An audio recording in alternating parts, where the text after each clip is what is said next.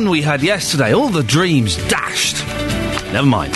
Lots coming up on the show this morning, and I know you'll want to have your say on it. Hundreds of litres of heating oil accidentally pumped into a Bedfordshire couple's home. Wow. Find out why and what can be done about it in the next half an hour. And the last bookshop in Watford is to close. Are you missing bookshops from your high street? Here's a question. When was the last time you bought a book from a bookshop? And Australian DJs make a prank call to the hospital where the Duchess of Cambridge is staying. Health bosses say they're embarrassed. Did you find it funny? Or did the radio station go too far? 08459 455 555. BBC Three Counties Radio. Th- th- This this Australian thing. uh, I'm not a massive royalist. I quite like them. I'm not massive, but I heard this thing about the, these, these Australians doing a prank call. A prank calls. Let's be honest, they're not funny. They stopped being funny with Noel's funny phone calls, which I think ended in about 1984. Since then, they have been very very tedious. I've done some myself, and they're awful, unfunny, lazy. And uh, guess what? You don't do it to a pregnant woman who's actually quite sick i- during her pregnancy. Australia. So I'm kind of virtually declaring war on Australia on this show. I don't know if I have the power to do that, but I'm doing it. Can we get, if you're an Australian, and I know we have a huge Australian community that listens to BBC Three Counties Radio, if you're an Austra- Australians, and apologise. Okay, and we'll, we'll say no more about it. 08459 455 555. And if you thought it was funny, if you missed it, basically, two Australian DJs, they, they sound crazy, mate. They sound crazy. Phoned up the hospital where um, the, Duke, of- the, the Duchess of Cambridge is staying pretended to be Prince Charles and the Queen and a corgi, and uh, almo- almost got put through to her. Did you think it was funny? Were you there going, oh, fair play, that was uh, excellent? Uh, or did you think it was outrageous? Treasonous? Is treasonous a word? Yeah, it is now. Treasonous will do. Uh, 08459 455 555. You can text as well, 81333. Start your text 3CR. Or, and boy oh boy, if there was ever a reason that uh, the WWW was invented by that bloke, go to the Facebook page, picture my haircut. The haircut's up there, kids.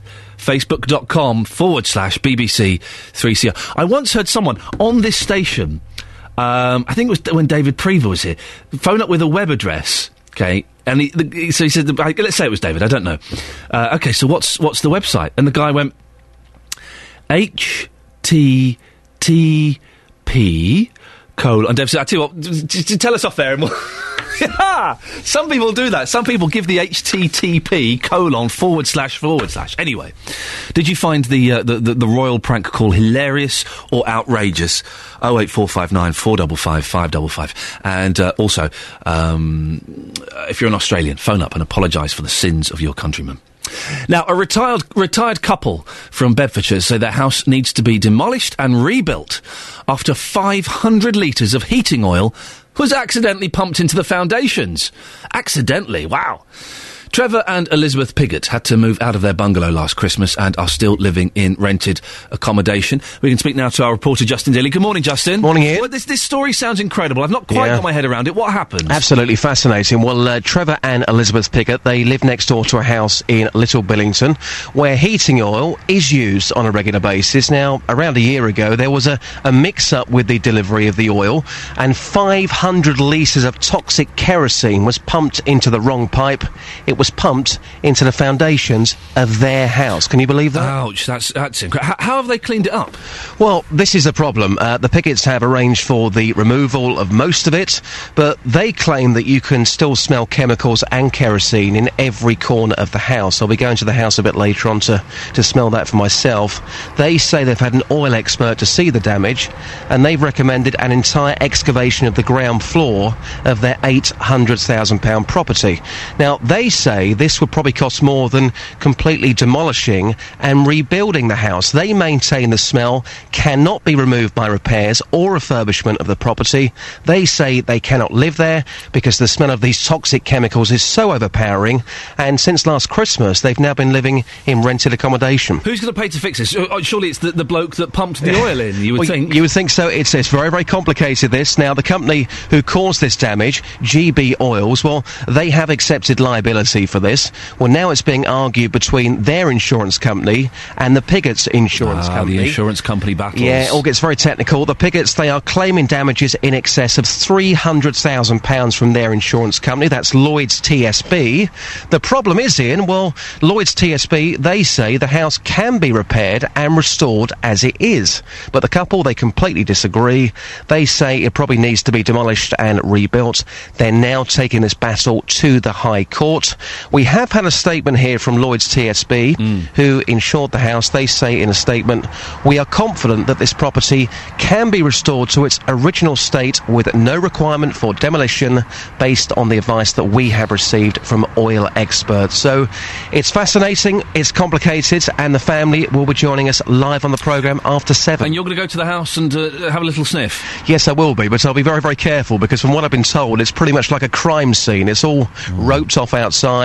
This was their dream home. They've been there for 14 years, now living in rented accommodation. So I should be going there, speaking to them and finding out just um, just how they feel today. Justin, just one. Can I give you one word of advice? Yes. Don't smoke anywhere near that house.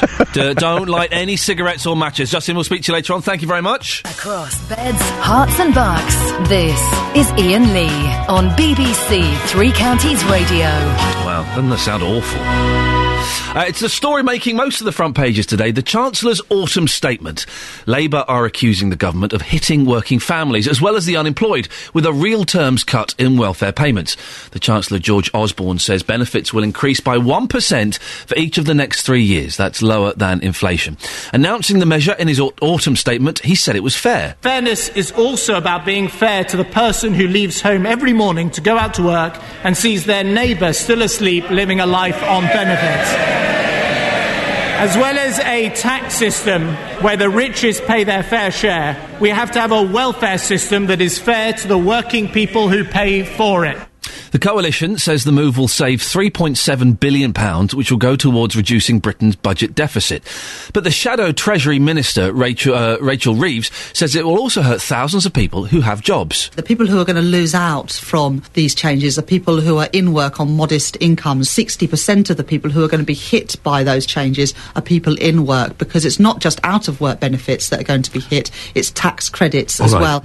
Lee Healy is a benefits expert from Income Max. He says that the changes will affect a wide range of people. Yes, it affects uh, job seekers and the long term unemployed, but it also affects lone parents and couples with children. It also affects working families um, on low incomes, and it also affects disabled people that are too sick to work, with the employment and support allowance also um, only going up by 1%. Well, Business Secretary Vince Cable admits he's not comfortable with cutting people's benefits, but the Liberal Democrat says the state of the economy means it's necessary. I'm not comfortable at all, but you know these are very, very difficult circumstances. Uh, actually, welfare payments for people who are out of work uh, rose substantially last year. This year they're below inflation, uh, though they are increased.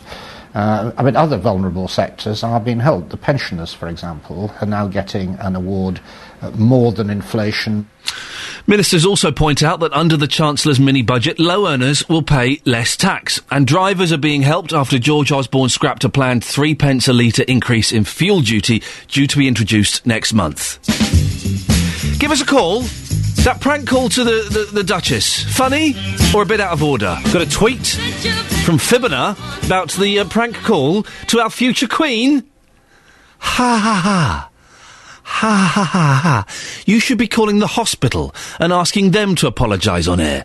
Australian people aren't responsible. Well, Fibber, yes they are. It was Australians what done pretended to be our queen and phone up the hospital and start this whole. Th- th- they basically declared war, and I'm making the call. Doesn't mean anything. Morning. It's Iain Lee, BBC Three Counties Radio. Now, I heard this story yesterday, and, um, well, it got me angry for a couple of reasons. One, I just don't think it's funny. I don't think prank calls are funny. I think that they are the um, answer for the lazy uh, disc jockey. Uh, I just think they're rubbish. Uh, and also, come, we don't phone up pregnant women who are not very well, do we? And, and do prank phone calls, do we? Is that what we do? No, of course we don't. Well, two Australian radio DJs impersonated the Queen and the Prince of Wales to trick hospital staff into giving up, uh, giving them an update on Kate Middleton's condition.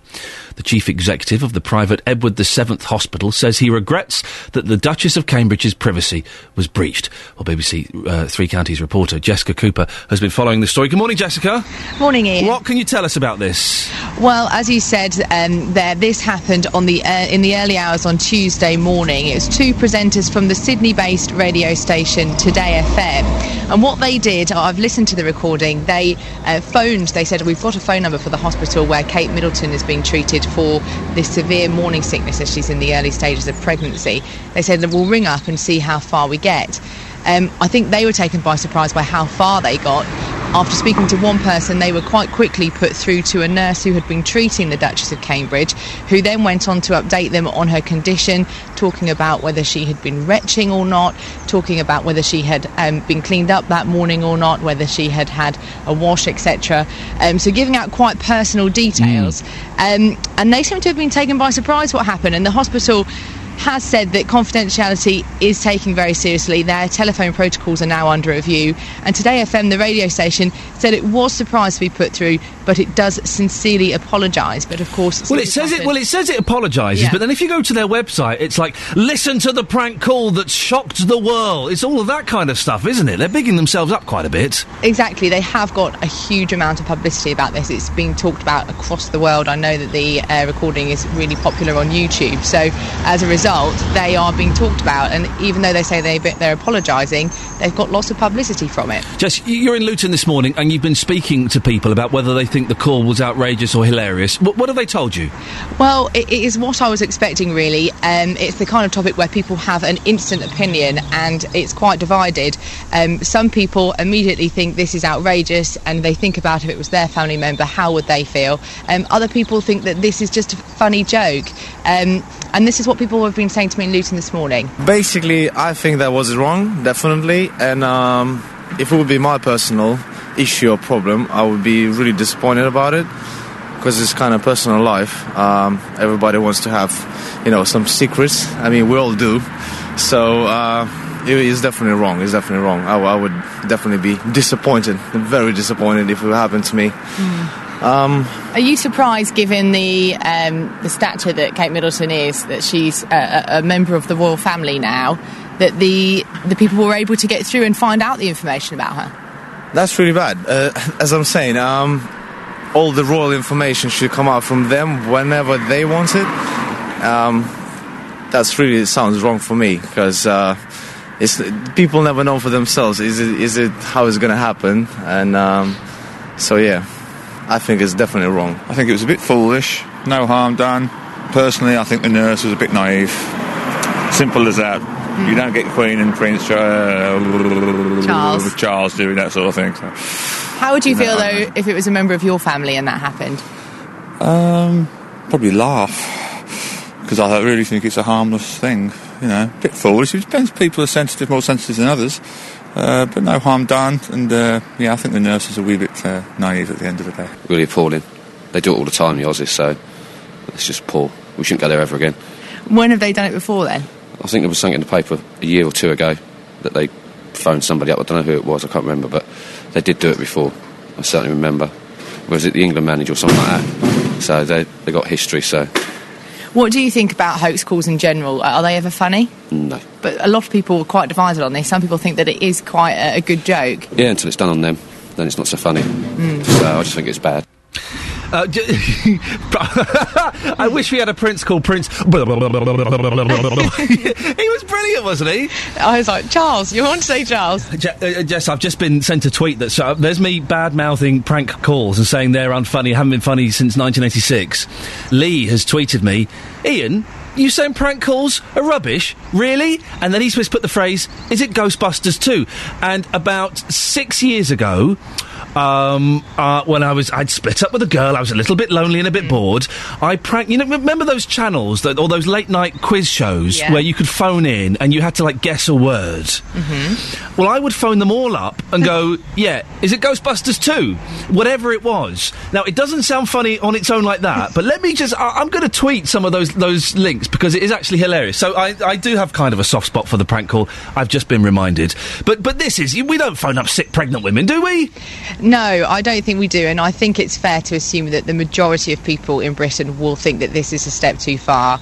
Um, I don't know if the radio station assumed that they would even get that far, but uh, I, there have been questions asked about the nurse and whether she should have assumed something was wrong a bit earlier. Because if you hear the recording, the person impersonating the Queen um, is talking about corgis. Oh, Charles, please control the corgis. Oh, it's so ridiculous. It, it's kind of. Um, over exaggerated. I don't know whether the Queen would do that if she phoned a hospital or even if she would phone a hospital herself. So, um, quite a lot of questions being asked. Jess, thank you very much for that. We got an email. M says Iain, the Oz prank only happened because not enough security was in place at the hospital. However, I do not condone this episode, and the couple guilty of this offence, sh- offence should lose their jobs. Off with their heads, I say.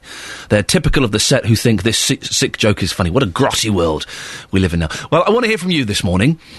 Uh, 08459 455 555. Well, what do you think? Is it funny? Was it funny? Or did you think it was a little bit, just, just a bit of fun? Or did you think it was outrageous, and ridiculous? 08459 455 555. Uh, you can text as well, 81333, starting your text 3CR. Yes, I did phone up these, um, they, they got rid of them in the end. They sort of banned them. There were these channels that late at night, there'd be one channel, then they'd turn to like a phone-in thing, and you'd have a, a, a slightly vacuous presenter stood in front of a board with like 10 blank answers. And you would have to like, things like quiz call and things like that that's it. And you would have to it would be um, uh, films uh, no it would be um, oh what kind of stuff would it be? It would just be like uh, films with dogs in or films with something and something. Is that vague? Basically, it, it, was it was like Wally Webb's "What Am I Thinking" competition. You would literally have to phone up and guess what were they thinking, and I or, and I would always phone up, and it cost me a fortune. Man alive, I was lonely. It cost me a fortune because they, they were like you know premium rate lines, and I would get through and go, yeah, yeah, I'm really excited. Um, is it Ghostbusters two? Now, it doesn't sound funny on its own, but trust me, I'm going to follow me at Iain Lee. I will tweet a couple of the links. It is actually very, very funny. Trust me on this one. Trust me. Oh eight four five nine four double five five double five was the prank call to uh, the Duchess's hospital funny. And listen, if you're an Australian, come on, take one for the team. Phone up and apologise, please. Thank you. The BBC in beds, Herts, and bucks. This is BBC Three Counties Radio. Morning, lots coming up in the next half an hour, including when did you last buy a book from a bookshop? I I bought two recently. I bought one with my dad for my little boy on when did I go to Gloucester? Tuesday, I think it was. And I bought um, a book in New York City, Barnes and Noble, New York City. I was even queuing outside a bookshop. That's how bored I was. Um, I bought the autobiography of Peter Criss. Anyone? The drummer from Rock Band Kiss? No? Okay, well, I bought that. So I've bought a couple of books recently. I do tend to buy them online because they're cheaper. When did you last buy a book from a bookshop? The last bookshop in Watford is due to close. Waterstones says it's for commercial reasons. And do you remember that we told you uh, about the traffic wardens in Kings Langley? They were parking in disabled bays whilst dishing out tickets. We had a word with the council and they promised they'd do something about it. But have they? Well, I'll tell you in the next 20 minutes. Come on, Australians. Be man enough to phone up. Let's be honest, we're probably still asleep. 08459 455 555. Phone up and apologise for your treasonous countrymen. Goodness sakes. Shame on every single one of you. Okay, I've tweeted on at Iain Lee. I would never dream of doing it through a BBC account. A couple of prank calls I did uh, about seven years ago, six, seven years ago, to these late night quiz shows. One of the questions was uh, things beginning with T. Just like the sunny morning light. And I phoned up and go, Is it Ghostbusters 2? They normally took it in quite good spirits. You can have a look at Iain Lee. You can go and see a couple of links. So I, I, I, I'm now slightly embarrassed by me dissing the prank call because it turns out, in fact, someone's posted on a Facebook page, Iain, You're the king of prank calls. Well, no, hang on a second. I don't think I am. I do, I do, dear listener. If you could see me now, you'll, you'll just see a bit of yellow and white on my face. That is indeed egg that is rolling down uh, my face. Now, come Christmas Eve, there won't be any bookshops in Watford, other than the charity ones. I'm a big fan of charity sh- shops. I'm always in the charity shop having a rummage around through the books and the records. Waterstones in Watford is shutting down. All of the staff are going to lose their jobs. The company says they're being forced to close because of commercial reasons. But is it the end of the road for bookshops with the explosions of the internet, Amazon, and these digital book readers, Kindles, and what have you? Well, here's what these people think in Watford. Oh, I read a lot, but I use Kindle. Right. So I suppose for you, you don't go into bookshops anymore anyway. No, not very often nowadays. It doesn't surprise you then that another bookshop's closing. No, it's not. Sp- don't surprise me at all. You know, so many of them closing down everywhere. It's an excellent bookshop here. Yeah. It um, means that there's not a um, bookshop. So where will you? Readers. Well, this Yes, is it. yeah. Where do you go? What happens to you? Because that's where I would normally go to buy a book. Yeah. You do? Yeah. I would be struggling because um, Smiths wouldn't have what I would be after. They're very specialist, aren't they? yes. I guess. Yeah, yeah. So And what about Amazon? Don't fancy do that? I do use I do use online, but um, if I don't know a book, I want to have a look. Yeah. That's true. So And why do you think Watford? Because there are others in the area, St Albans, Hitchin, they're still open. Why do you think here in Watford they're closing down? Illiterate people that just don't read, perhaps? Or? Oh, I'd hope not. I'd hope not. I don't know. So Yeah. why they've why they've made that decision, but I'm saddened. Yeah. I don't buy books. Don't buy books. No. You go to the charity shop, buy a book. Do you think that's what people do nowadays? They just Oh, yeah. Yes, I think I mean, so. yeah, because price of paperbacks and whatever. Yeah, I mean, go in there, 50 pence. Whereas you're looking at six ninety nine. Yeah, you only read it once, don't you? So you're not surprised that bookshops are going down the I Swanee? didn't know, didn't know that. Do you go there often? Not that often, no, to be perfectly honest. No. I normally get my books online, so. But I think it's a shame. Yes. No more bookshop other than second-hand shops now in the town. Disappointing here. Not good for the economy. Yeah, probably to go online with the internet and go to charity bookshops. So I think so, without a doubt. So reporter Serena Farrow there speaking to the citizens of Watford. Well, Tony Marr owns an independent uh, bookshop in Welwyn Garden City called The Bookshop. Morning, Tony. Morning, Iain. How are you? Yeah, good, thank you very much. You had to go bust last year, is that right? Well, we put, well, I put my previous business, which was Marr the Bookseller. We've been in Welwyn Garden City for 18 years. Uh, we put it into liquidation last year, um, mainly because we, we just didn't believe that the business would be a going concern going forward. But now you've got another bookshop. You, you, what's caused you to change your mind? Well, well, it, it, it's not really uh, changing changing our mind at all. Um, I mean, what we've actually opened is a new bookshop, which is a slightly different concept to a traditional uh, high street bookshop or general bookshop that we had before. Um, I mean, the previous business, I mean, was an extremely successful business. We opened in 1995, um, and I mean, we, had enormous economic pressures for a business. I mean, one, of those being, I mean, you're tied into a 25-year lease, which, uh, uh, which is obviously you you, op- you sign that with open eyes when you- when you do that. But the problem, uh, or my, main problem uh, and issue with landlords is, is that we have uh, this escalating rents, which are way out of line uh, with inflation, and it makes the economics of, of selling books on a high street totally different. What's so different about this new bookshop you've got? Well, we, we opened a, a totally new new concept, which what we w- wanted to be was more aggressive on price uh, price wise. So so whereas before we were a general bookshop, we had every single new book in. Um, we now have representation of new books, but really we, we what we do is discount every single thing that we sell in the shop, Yeah. uh, and discount aggressively where we've got uh, good terms from publishers. And why do, why do you think that uh, bigger bookstores like Waterstones are going into decline? Because a lot of them are closing now. Well, I think the story's a bit unfair on Waterstones. I mean, Waterstones are a fantastic business. Oh, of course, yeah. H- hundreds of branches around the country. My suspicion, I don't know this, but my suspicion in Watford would be that their lease probably has come to its end. I know they've probably opened, well, uh, they would have had a 25 year lease, which probably started in around 1988, 1990, so probably it's due for, or is going to expire shortly. And probably commercially, they decided that with the level of rents nowadays, it was not right to renew that lease. I don't think it's a reflection on Waterstone's business at all. How much of a, a, a, a threat are, are online booksellers like Amazon and things like that? Because I'll be honest, I uh, quite often I'll be in a bookshop and go, "Oh, look, that looks good. Uh, let me just check see how much it is online, and then I'll order it online while I'm in the bookshop." Um, well, a lot of people do, and in fact, Amazon have, have had an active policy in America of encouraging people to go into bookshops, use the bookshop as a showroom, and in fact, were at the end of last year giving people an incentive to basically buy the book from the bookshop online, which uh, uh, there's been great uproar with, with over there. Um, but but uh, I mean, actually, the economics of, of, and where people buy books has changed massively. Interesting. When we closed the, the last business last year in '95, uh, sorry, last year was t- 2011. Um, we, we, we actually looked at, at the business and the way the market had changed. And actually, 1995, when we opened, coincidentally, was the same year that Amazon started in, in the US. Um, and suddenly books became available online. Um, but actually, since that day, and arguably in 1995, you could argue that 100% of book sales would go through the high street uh, or traditional high street bookshops, uh, including the chains. Um, and since then, uh, we believe probably over 50% of that market hasn't disappeared but moved away to other channels. We, the internet, supermarkets have massively grown their market share. Uh, and also now the advent of e-books, uh, not just the Kindle I you mentioned earlier, but obviously uh, other forms of that. Oh, I hate those blooming things. I'm not. I want to. I want to hold a book. I want to fold the pages. I want to smell an old book. Well, lo- lots of people do, but the problem is, is that every single one percent of people who do that, there's another one percent of your potential market that you're you're aiming at. So, so actually, fifty percent of, should we say, 1995's high street business has now moved away from traditional high street booksellers.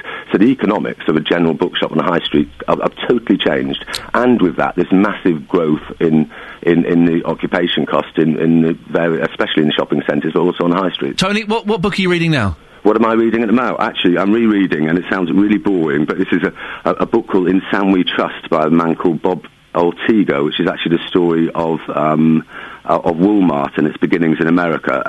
Actually, a fascinating story because um, Sam Walton, who built up Walmart, was a, a genius and absolute had such foresight; it was unbelievable.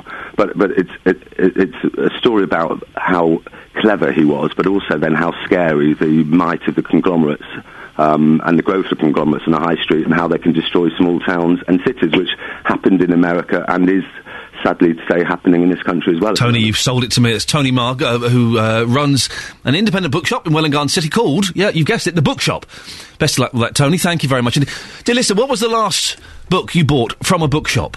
The last book you bought from a bookshop. My last two were the uh, autobiography of the drummer from rock band Kiss. I know, I know, uh, and um, a book about animals for my little boy. My dad kind of bought that. So, uh, last one you bought. Now let's get the weather with Elizabeth Rizzini. Hello, good morning to you. It certainly is a very chilly start to the day today. Possibly some more wintry showers again. Had to get that in at the end of the forecast. That's We, we missed you yesterday. It was snowing, Elizabeth, and I you know. you would have been in your element. I know. I would have been really excited. Well, I was really excited, of course. Even I woke up to find uh, find a little dusting of snow. I know, it's quite exciting, isn't it? Oh, don't don't ever take a day off again, okay? Thank you very much, Elizabeth. Very quickly, some of you, some of you have been buying books from bookshops on Twitter. Scott Balcony says uh, the Psychopath Test by Jon Ronson. It's a good book that. Uh, and Joseph Dudley, The Master and Margarita. Not a clue. And Lizzie Dilly says I bought a book from a shop called Father Christmas Needs a Wee. Oh dear, it re- Lizzie. That's been a bit quiet from Australians phoning in. Come on, you owe us an apology. You've let the side down. We don't get an Australian phoning in by nine o'clock to apologise, this is literally war. Literally war. Oh, oh wait, four five nine four double five five double five. Well, it turns out loads of you, you've all been going bookshop crazy. Why are bookshops closing down? Matt bought a Game of Thrones. My mate's going to be in the series of a Game of Thrones. Yeah, I know. He plays it. Yeah, he plays a man, right? Who I've never seen it. I've no. So I, I, spoiler alert. Maybe I don't know. He plays a man who can send his mind into an eagle. Does that make sense? Does that sound the kind of thing that would happen in a Game of Thrones? Yeah, he can send his mind into an eagle and then, like, I guess, like fly and stuff. Uh, Cheryl bought Fifty Shades of Grey ages ago. Um, uh, the, Nick says the Beano Annual 2012. Um, oh, look at you! Don't send in your rude jokes for goodness sakes. And you don't, you can't buy that magazine in a bookshop. So just, just stop it. Stop it. Oh wait, four five nine five four double. No, hang on. What's the phone number? Oh wait. n- well, oh God, on my brain. oh, there's there's some fives in it and a four, and I know there's a nine, and definitely. Oh wait, four five nine four double five five double five. Thank you. Isn't that funny? My, I, I'd, uh, the, the brain freeze there. If you want to give us a call, we're desperately looking for an Australian to call in and apologise for your shameful, shameful behaviour. Now, we recently told you, uh, last week I think, about traffic wardens in Kings Langley who are accused of parking illegally while they're dishing out tickets. The MP for Hemel Hempstead, Mike Penning, says he's got photographs of enforcement vans parked in disabled bays, across gateways and in bus stops. And there was a particular problem with wardens parking in the disabled bay outside Boots. I told Julie Laws, Cabinet Member for Parking at Dacorum Borough Council, that she needed to do something about it. We, we instruct our um, uh, our civil enforcement officers um, to park. Well, they are Julie, to park in parking Julie. restrictions to carry out their duties. Julie, take off take off your council hat for a second and talk to me like a human being. Come on, let's have a conversation, for goodness sakes, right? Tell them to stop parking in that one disabled parking bay outside a chemist. We do advise them to. No, don't advise them, tell them. You you are responsible for parking. You're the council member responsible for parking. Tell those wardens not to park there. I think I just did say earlier that I would speak to them and ask them and inquire about this this, this incident and inquire as to why that did happen. And I, Iain, I'm very happy to happy to come back to you um, and explain that to you uh, why that particular incident um, occurred. Okay, Julie. Well, listen. We'll, we can we check up on it in a couple of, in, in a week's time hmm and make sure that they're not parking there anymore? I will be able to advise you more then. Yes. All right, we'll speak to. You. Isn't that interesting? There, she said that she was happy to come back on. Well, has she come back on? You'll find out in a second. Before that, though, let's speak to Jeff Falkins. He runs Dalling and Co in the Village. Morning, Jeff. Good morning. It was a heated discussion. Uh, yeah, I gather it was. Yeah. Well, the question is the the, the, the thing that we focused on specifically with uh, with Julie was uh, the disabled parking bay outside the boots. Are they still parking there? Oh, absolutely not. Have they stopped? Oh yeah, not at all. This is this is a victory. Absolutely, they're a good council. I, I mean, to be fair, I think you're getting in touch. They've, I don't think, to be fair, the council was really aware of what was going on. Right. And I and I give them an awful lot of credit for, for having done that. They, they they've been around. The wardens doing their job. Um, but they, to our anybody else in the village, just told me I've, what I've seen. They're parking in the local parking areas, like the the parking uh, lots that are in the village. Um, albeit sometimes when they're double yellow, but at least they're out of the way and they're not obstructing. They're not, you know, they're not they're not getting in the way of fire engines, ambulances, and disabled people. They're parking in bays or sort of flooding the laws they're trying to up, they're upholding. And uh, I give the council a lot of credit. Dacorum has always acted really well with a lot of things, and this actually has just restored my faith. Then Julie Lawson, from Dacorum Borough Council, I thank you. And lis- listen, you heard that, Jeff. She said she was more than willing to come back on the show. Yeah, I give her an awful lot of credit. I'm not surprised though. Well, no, As hang on. say, I'm, I'm, I'm tooting their trumpet now, but they're really, they generally are really good folks. You can toot your trumpet, Jeff. She ain't come back on the show. She refused to come on the show. She Oh. declined to come on, but she sent us a, a, a statement. Now, uh, I, I've decided I'm not going to read any more statements from councils unless I really have to. So have a listen to this, Jeff. This is our lovely BBC Three Counties cleaner, Ollie, reading the statement from Dacorum Borough Council. Thank you for the opportunity to come back to listeners about our civil enforcement officers carry out their duties in Kings Langley. I've now looked into the concern raised about the enforcement officer parking his moped in a disabled bay, and I'm satisfied that he did not park inappropriately. By the nature of their job, parking enforcement officers need to go to places where parking is difficult in order to enforce the parking restrictions, restrictions that are in place for the safety and convenience of all road users. When carrying out their duty, there may be times that officers are required for safety reasons to park in restricted areas. However, we advise staff to consider other road users and park respectfully at all times. I'd also like to take this opportunity to reaffirm my offer to Mike Penning or any other listeners who may have concerns about parking enforcement in Dacorum to talk to Dacorum Bor- Borough Council directly so that we can work together Directly. to give residents the best possible service. Directly. Don't go to BBC Three Counties. Thank you, Ollie, our cleaner. Well, Jeff, it, it seems to have worked, but she's still saying there they can park in the disabled bay if they want. Jeff, would you be our eyes on the street for us and, ke- and just keep a little nose out for this? Well, we're, we're certainly keeping an eye on it because it would. Uh, I think it's a, that's absolutely an absurd, absurd statement Yeah. to say that in the in the duty, carrying out the duties to, to safely enforce the activity, and we watched three cars with disabled stickers on that particular occasion not able to park. So I don't know what they consider inconveniencing somebody, but um, they certainly are. As I said earlier, they're not. You know, essential services, and they're they're making money, and they're the agent that uh, Vinci Parking is making money, and, and I just think that's wrong. Jeff, well, listen, they've stopped for the moment. Let's celebrate that. That's fantastic. But the statement seems to imply they might start doing it again. So, Jeff, when they do, I think they think we're going to let this go. We're not. If they do, Jeff, give us a call, get in touch, We won't let this one go. Don't say you're going to come on the show and then bottle out of it. Me. But don't get council members. Listen, come on. Don't don't say you're going to come on the show and then bottle out of it and, and advise our listeners to bypass us. We've seen what happens when they do that. Nothing. I like the pause she does there. She goes, I'll do it in a second. Here we go. She goes, BBC Three Counties Radio. Pause, pause. Thirst for news. It's a, it's a power. It's a power pause. I like it. That's how she got the job because of the power pause. Thank you, Catherine. Morning. This is Iain Lee, BBC Three Counties Radio. It's cold, I di- and I can't find my gloves. I'm on a glove hunt today. Glove hunt. I'm going to go and buy some. You don't ki- need to know about that, but just a little bit of colour, isn't it? Really, it just feels like you're getting to know me a bit better. Oh, he hasn't got gloves. Cold hands. Must be a nice, nice guy. Pause. Thank you, Catherine. Morning. This is Iain Lee, BBC Three Counties Radio. It's cold, I di- and I can't find my gloves. I'm on a glove hunt today. Glove hunt. I'm going to go and buy some. You don't need to know about that, but just a little bit of colour, isn't it? Really, it just feels like you're getting to know me a bit better. Oh, he hasn't got gloves. Cold hands. Must be a nice, nice guy.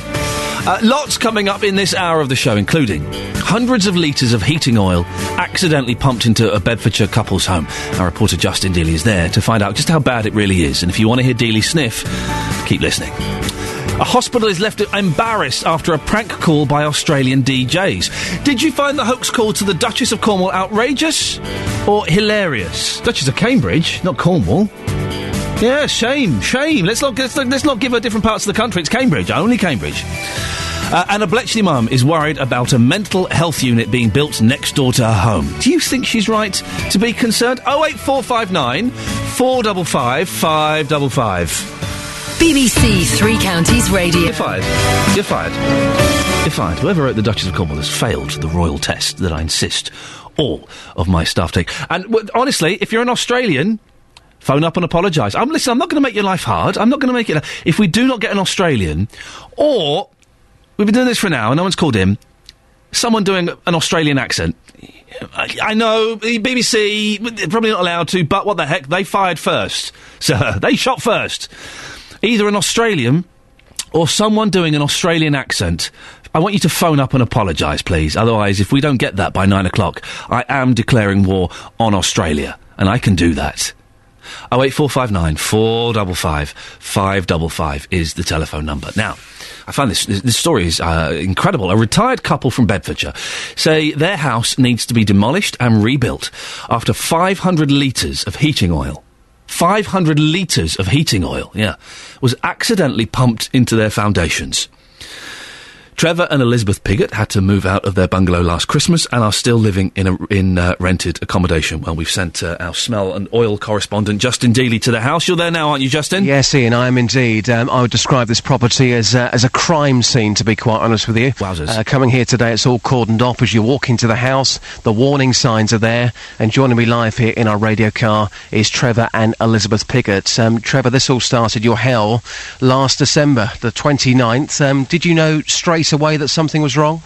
Yeah, I'd be, I saw the tanker pull up outside, and uh, because of spillages earlier, I, the hedge was dying back, so I was going out to see the driver, uh, and met him come running up the drive, asking me where our tank was, and I said we haven't got an oil tank, we're on gas. He said, well, I've just pumped 500 litres of oil into it. And this was meant to go to your neighbour, not your property. he so, so your house straight away had toxic fumes going through it. Yeah, I just shouted to Elizabeth because I, uh, we could see the oil going down the side of the house, and I'm saying to Elizabeth, "Can you smell it? Can you smell it?" And she said, "Yes, it's terrible." Yeah. And this was in minutes.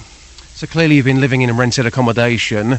Elizabeth, can you just describe our home for our listeners? Because I said to Iain a moment ago, uh, fr- from my point of view coming here this morning, being impartial about this, from what I can see, it looks like a crime scene. How would you describe the inside of your home right now? Well, it's covered in polythene sheeting. There are trenches, excavations uh, inside, a, a few excavations. They've been full of water and contamination for 11 months now. They've. Um, uh, there's been a hole through the external wall of our bathroom, which has um, subjected the house to damp. Um, it's just, it's heartbreaking. Because Christmas coming up, of course. This happened last Christmas. You must be must be dreading Christmas. Well, Christmas won't be what it was, put it that way. Trevor, you're taking this to the High Court. Now, it does get quite complicated here because GB Oils, the company who delivered this oil to your next door neighbour, they've accepted liability for this. Now, you're saying that, that your property effectively needs to be knocked down and, and rebuilt, but the insurance company is saying, well, we think we can deal with this as it is. So, so how do we currently stand here? Because it's, it's you against your insurance company, effectively, isn't it? Yes, but our, the consultant, environmental consultant that is advising us, um, has said that there's no way they can guarantee to remove all of the contamination. Uh, and our lawyer says that we have a very, very strong case. So you're going to be taking this to the High Court. You've had enough. It's been going on for far too long. Do you think you will win that battle? Do you think that, that you'll get what you want? You want your house knocked down and started again? Because when you go into your property, you're saying the oil is still there. I don't care what insurance companies say to us, there is still oil in our property. We cannot live there. Yeah, it, it's it's been registered with the environmental department that um, the the the events happened. So any search of, of uh, people wanting to buy the property uh, will, will uncover that. So it's it's it's the stigma that goes with it. Elizabeth, life is full of twists and turns. You had this property on the market a couple of years ago. You had an offer for it, but you didn't accept it. It's that case, really, of thinking what might have been at this moment in time, isn't it, really? Yes, quite definitely. I mean, Trevor had been uh, very poorly at that time, and uh, after heart treatment, he was able to come off all his medication. So we decided to stay put. We had an offer, but we decided to stay put. This has been a fantastic location. We have nine grandchildren. This has been their private park. We have five acres of land here, um, and obviously we weren't really in a hurry to leave. Trevor's condition improved, so we decided to stay put for a little bit longer, and now this has happened. So you've had 14 years of happiness. That this was your dream property. You, you don't want this property knocked down. You, you wanted it as it was. You'd done absolutely nothing wrong. There you were last December, just minding your own business, enjoying Christmas, and, and you get this. It's, it's been hell for you the last year, hasn't it? Yes, oh, we don't. All we want is to be replaced, put back in the position we were before this happened. We don't. It isn't our aim. We, we wouldn't choose to have the house knocked down, but if that's what it takes to remove all the contamination, that's what will have to be done. Okay, just lastly, um, very, very briefly on this as well. I've got a statement here from Lloyds TSB, who insured your property. They say that we are confident that your home can be restored to its original state with no requirement for demolition, based on the advice that we have received from oil experts. Very briefly, what's your reaction to that? Well, the last uh, report we had from Lloyds TSB's oil expert says, and I quote, We are not trying to eradicate all contamination, for that is feasible and not necessary. We are looking to reduce th- this to ex- an acceptable level of risk. That clearly doesn't return us to the position we were in before this incident occurred. Thank you very much indeed for your time. Much appreciated. There you go. Uh, joining us live on the programme, Elizabeth and Trevor Piggott from their home here. I say it's their home. It's not anymore. They haven't been living here since since last December. It's all cordoned off, and of course um, they're not happy with that statement, and they'll be taking this battle to the High Court. So certainly more to come on this story, in on BBC Three Counties Radio. Justin, excellent stuff as always. Thank you very much indeed. This is Iain Lee on BBC Three Counties Radio. Now, two Australian radio DJs impersonated the Queen and Prince of Wales, and a third impersonated the Corgis to trick hospital staff into giving them an update on Kate Middleton's condition. The chief executive of the private Edward VII Hospital says he regrets that the Duchess, uh, the Duchess's privacy was breached. Well, Malcolm Brown is a journalist for the Sydney Morning Herald. Morning, Malcolm. Good morning. What's been the reaction to this in Australia? Well, it's been widespread interest. There's been a, a split uh, between amusement on the one part and condemnation on the other. In particular, the intrusion of the privacy of any woman who is in the early stages of pregnancy and going through what might be rather traumatic times. Uh, but uh, certainly, uh, the, the, the there's not the uproar that you would find in, that is in Britain. It's it's it's much more muted. The, the royal family aren't. They're not that liked in Australia, are they? Well, it's uh, there's certainly a growing Republican sentiment. Uh, uh, in 1954, when I first saw a royal, there was a huge upsurge in uh, uh, feeling, national feeling. That's not so. And the last visit by Charles and Camilla was quite the, the the reaction was quite cool and moderate. The people were polite to them, but it was not a high-rating visit at all. There is, on the other hand, a great interest in Wills and Kate, and it's it's got the fairy tale element about it. It's it's perked up interest in the women's magazines, and I don't think anyone in Australia would want anything other than a, a good marriage and and a successor. Do you think that the, the station involved uh, t- today, I believe they're called, that, that there'll be any repercussions for them? Oh yes, well that, that's being debated now. It's uh, there's certainly uh, a mechanism within Australia for complaint to the radio station 2Day FM, uh, and now if people are not satisfied with that response, they can then appeal to a newly created body, the Australian Communications and Media Authority, which has powers to adjudicate uh, just what offence these two have uh, committed is is uh, up for debate. Uh, uh, obtaining information by false pretences, I don't know if that's an offence at all. Uh, certainly, gaining a benefit is, but uh, uh, the, the, two have uh, uh, they're now basking in their notoriety. Uh, and uh, others have done similar pranks in the past, such as at the APEC conference uh, three or four years ago, when uh, people managed to, some media people managed to smuggle a bin, uh, uh, Osama bin Laden lookalike into the security apparatus. That was, was uh, greeted with a lot of humour. Uh, Malcolm, listen, thank you very much. I, listen, can I put you on the spot, sir? We are Yeah. desperately trying to find an Australian to apologise apologise to the people of Britain. Would, would you like to do that?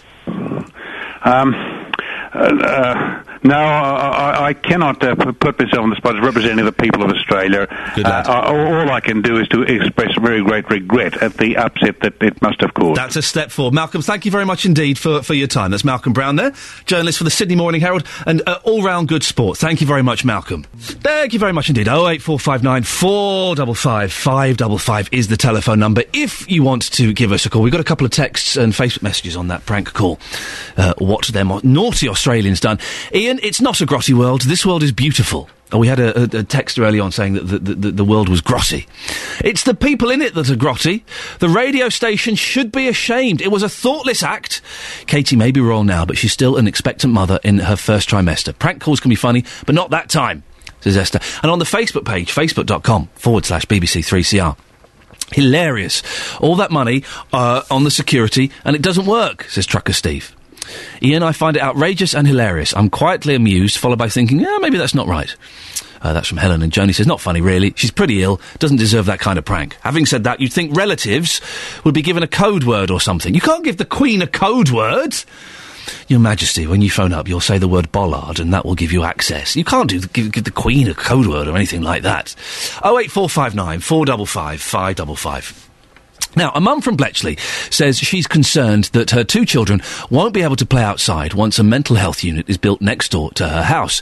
It's been confirmed this week that a derelict pub on Whaddon Way will be knocked down early next year, then building work will start for the rehab centre for men with schizophrenia and depression.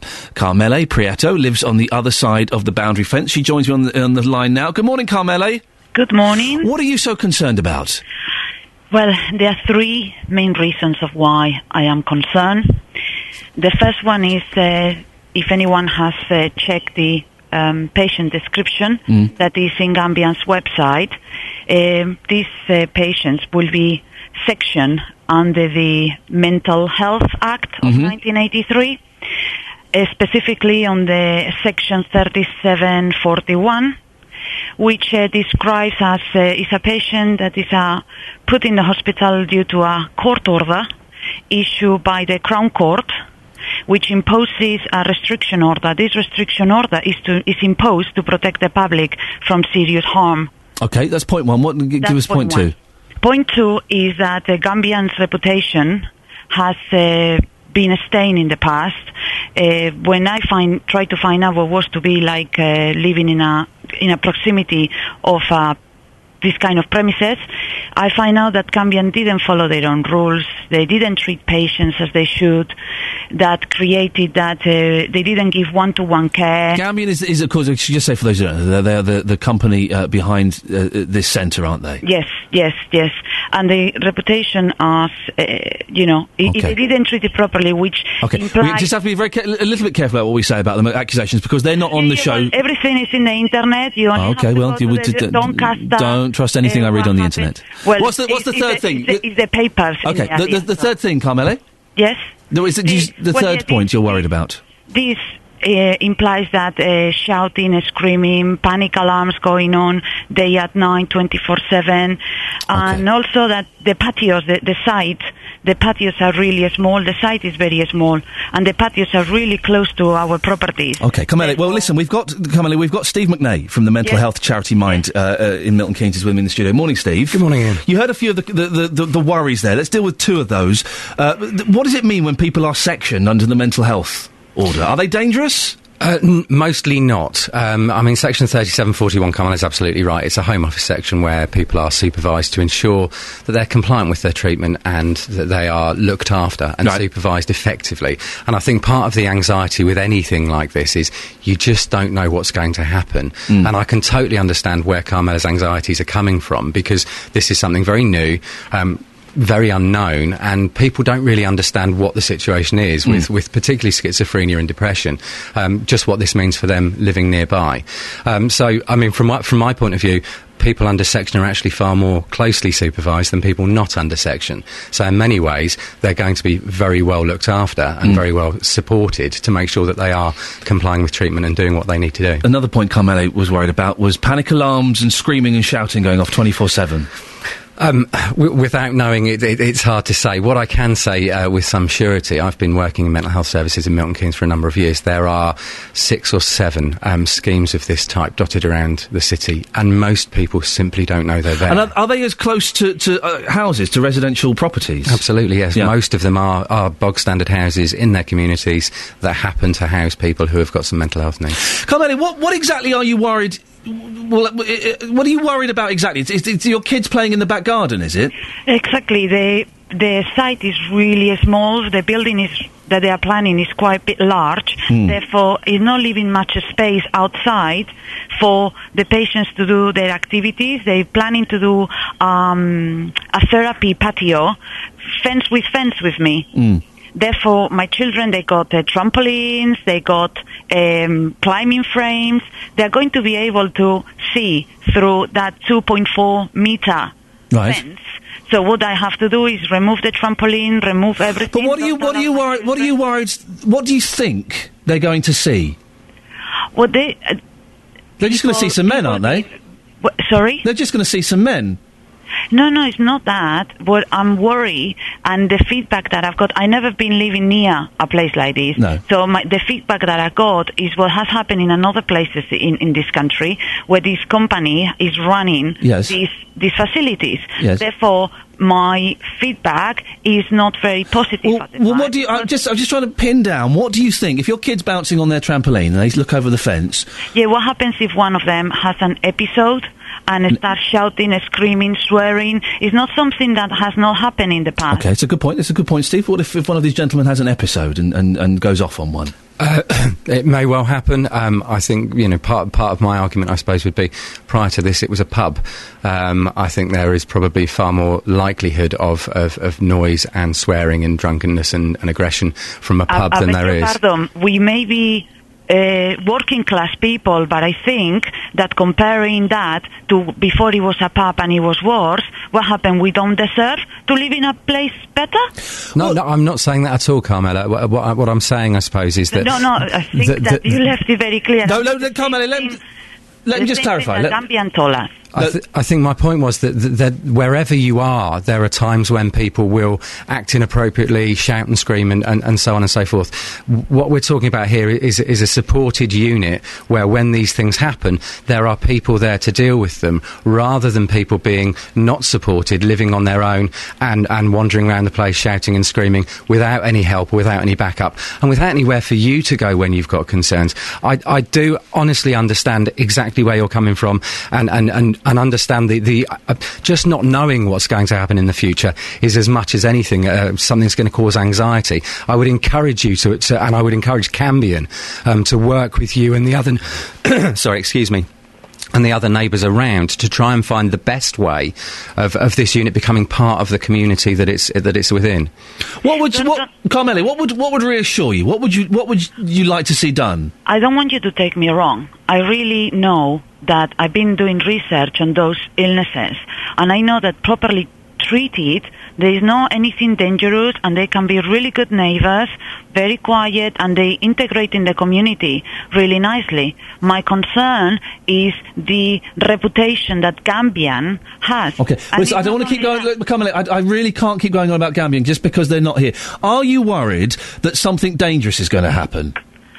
Well, course, you only have the example in the same north, I think it was Doncaster as well, where a person with schizophrenia that wasn't treated properly killed a, a teenager in the park. S- Steve, i- i- is something dangerous happening. That's that's a, a, a it's decent something fear. that has not been treated properly. Okay, so That's- that's, a- that's, a, what a- I- my point is. Let me just ask, put that to Steve. That's a decent fear to have, isn't it? Is, is that possible that could, that, that that could happen? Uh, I think Carmeli's brought up a very, very good point. This is somebody who wasn't treated, Mm. and that's why I think you know the, the Section thirty-seven forty-one is quite an important part here. This is these are people who who are going to have to be monitored and treated as part of the conditions of them being there. Um, so I think it's unlikely that people are going to be untreated here, Mm. um, and therefore are going to have the, the necessary support and medication where appropriate, and talking therapies, and all of those other things that go to make up positive mental health. Steve, would you want to live next door to a place like this? I do. Really? You feel comfortable, would you? I, I live next door to, to two of the big uh, mental health units in Milton Keynes. I live on Eaglestone, and um, th- there's never been a problem for me. But then I come from a, a, a slightly different um, viewpoint, I suppose, because it, it's, it's kind of what I do, Iain. So. Why is there this? Do you think there's this um, fear around mental illness? I, I think it's it's exactly the same as, as Carmeli's been saying. It's the fear of the unknown. Hmm. I think it's really it's really positive to hear um, that Carmeli's gone out and done the research Hmm. and found out about these things. I was at the original um, uh, planning meeting where um, West Bletchley Council, which is the the area that, that we're talking about, had a meeting, a public meeting, and some of the uh, some of the misinformation that was going around was really quite frightening. And I think what we get in the media, particularly, is the Doncaster situation where somebody with schizophrenia has killed somebody. 93% of, of, of, of killings in this country are people who haven't got mental health problems. Yes, 25% of the population of Britain have got a mental health need. You know, you, you can do the maths. The, these are going to be people who are going to be well supported. I think that, uh, you know, uh, we, we've worked with, with, with Cambion to try and say, look, these are the anxieties, these are the fears. You've got to engage with your community. You've got to talk to the people who you're going to be living next to. Um, and, and I really hope that they, they, they pull their finger out and get this started. I think that maybe, sorry if I may say one little thing, I think that as well is part of the problem. Cambian organized a meeting about two years ago when they were going to put the planning permission. We haven't heard since. They have completely abandoned the site. It's been live gas, live electricity, the pub, uh, well, it's been a squatters in there. Carmeli, have you have you been in touch with with uh, Cambion to see if they could perhaps organise an evening for all the neighbours to come round and express their I'm fears? and- I don't know how to contact them, but they know how to contact me. Well, I'm sure that. Listen, I'm sure that they have a website with a, an email or a phone number. Why don't you try and get in touch and say, look, we live next door. Some of the neighbours are a little bit concerned. Could we meet up one evening for a couple of hours and you, you do your best to reassure us? I have done research in the website as well, and the Okay. only thing that they are there is to refer from the NHS um, to be treated. And I don't need to be treated at the moment. I may in the future. Uh, well, you, you, we'll, we'll see how that goes. Carmele, listen, thank you very much. We'll, we'll follow this story if we can, if you don't mind. Uh, Yes, okay. Okay, stay there for a second, 'cause I think we might be getting. There is a phone number on their website, apparently, Carmele. So why don't you try giving that a call? Um, as I said, I will prefer to wait for them. To Well, no, if you're going to wait for them, you, you, you, they're, they're not going to get in touch with you. Why don't you get in touch? You be proactive. Get in touch with them, chase them, and demand a meeting where they can do their best to put your mind at ease. Be proactive, Carmele. Listen, don't talk to me about proactivity, eh, please. I think that full working mom with children and dealing with all this, I think I've been quite proactive. Okay, well, I'm just suggesting if you want to give them a phone call uh, and see if you can arrange a meeting. Okay. I might, but as I said, you don't feel like being proactive when you've been treating like that. Okay, listen, come on. I've got to, I've got to go. I've got to read a, a statement from Cambion. Um, they didn't want to do an interview. They've sent us a statement. Cambion concluded the purchase of the White Hart site in the summer this year. We are committed to progress of the development of this site to build a specialist mental health rehabilitation hospital for men. We aim to start work on the site in 2013, and we'll keep the local community informed of our plans when they've been finalised. Uh, listen, thank you very much, Steve, for coming in and, You're very uh, welcome. and putting forward the, the, the case there. Uh, 08459 455 555. I guess the question is. Would you feel comfortable living next to a mental health unit? Uh, permission to speak freely. I'd rather live next to that than a pub. I really would. I would have no interest in living next door to a pub. But a supervised mental health unit? Uh, How would you feel? Text 81333. Start your message with 3CR. Text charged at the standard network rate. This is BBC Three Counties Radio. Morning, 7.33. It's flipping cold out there. Uh, lots coming up in the next half hour, including people living in part of Luton are fed up with drug dealers, pimps and prostitutes. They've had enough. It's a story we've been following very closely on this programme. The councillors who represent Hightown are uh, going to be joining me on the show next.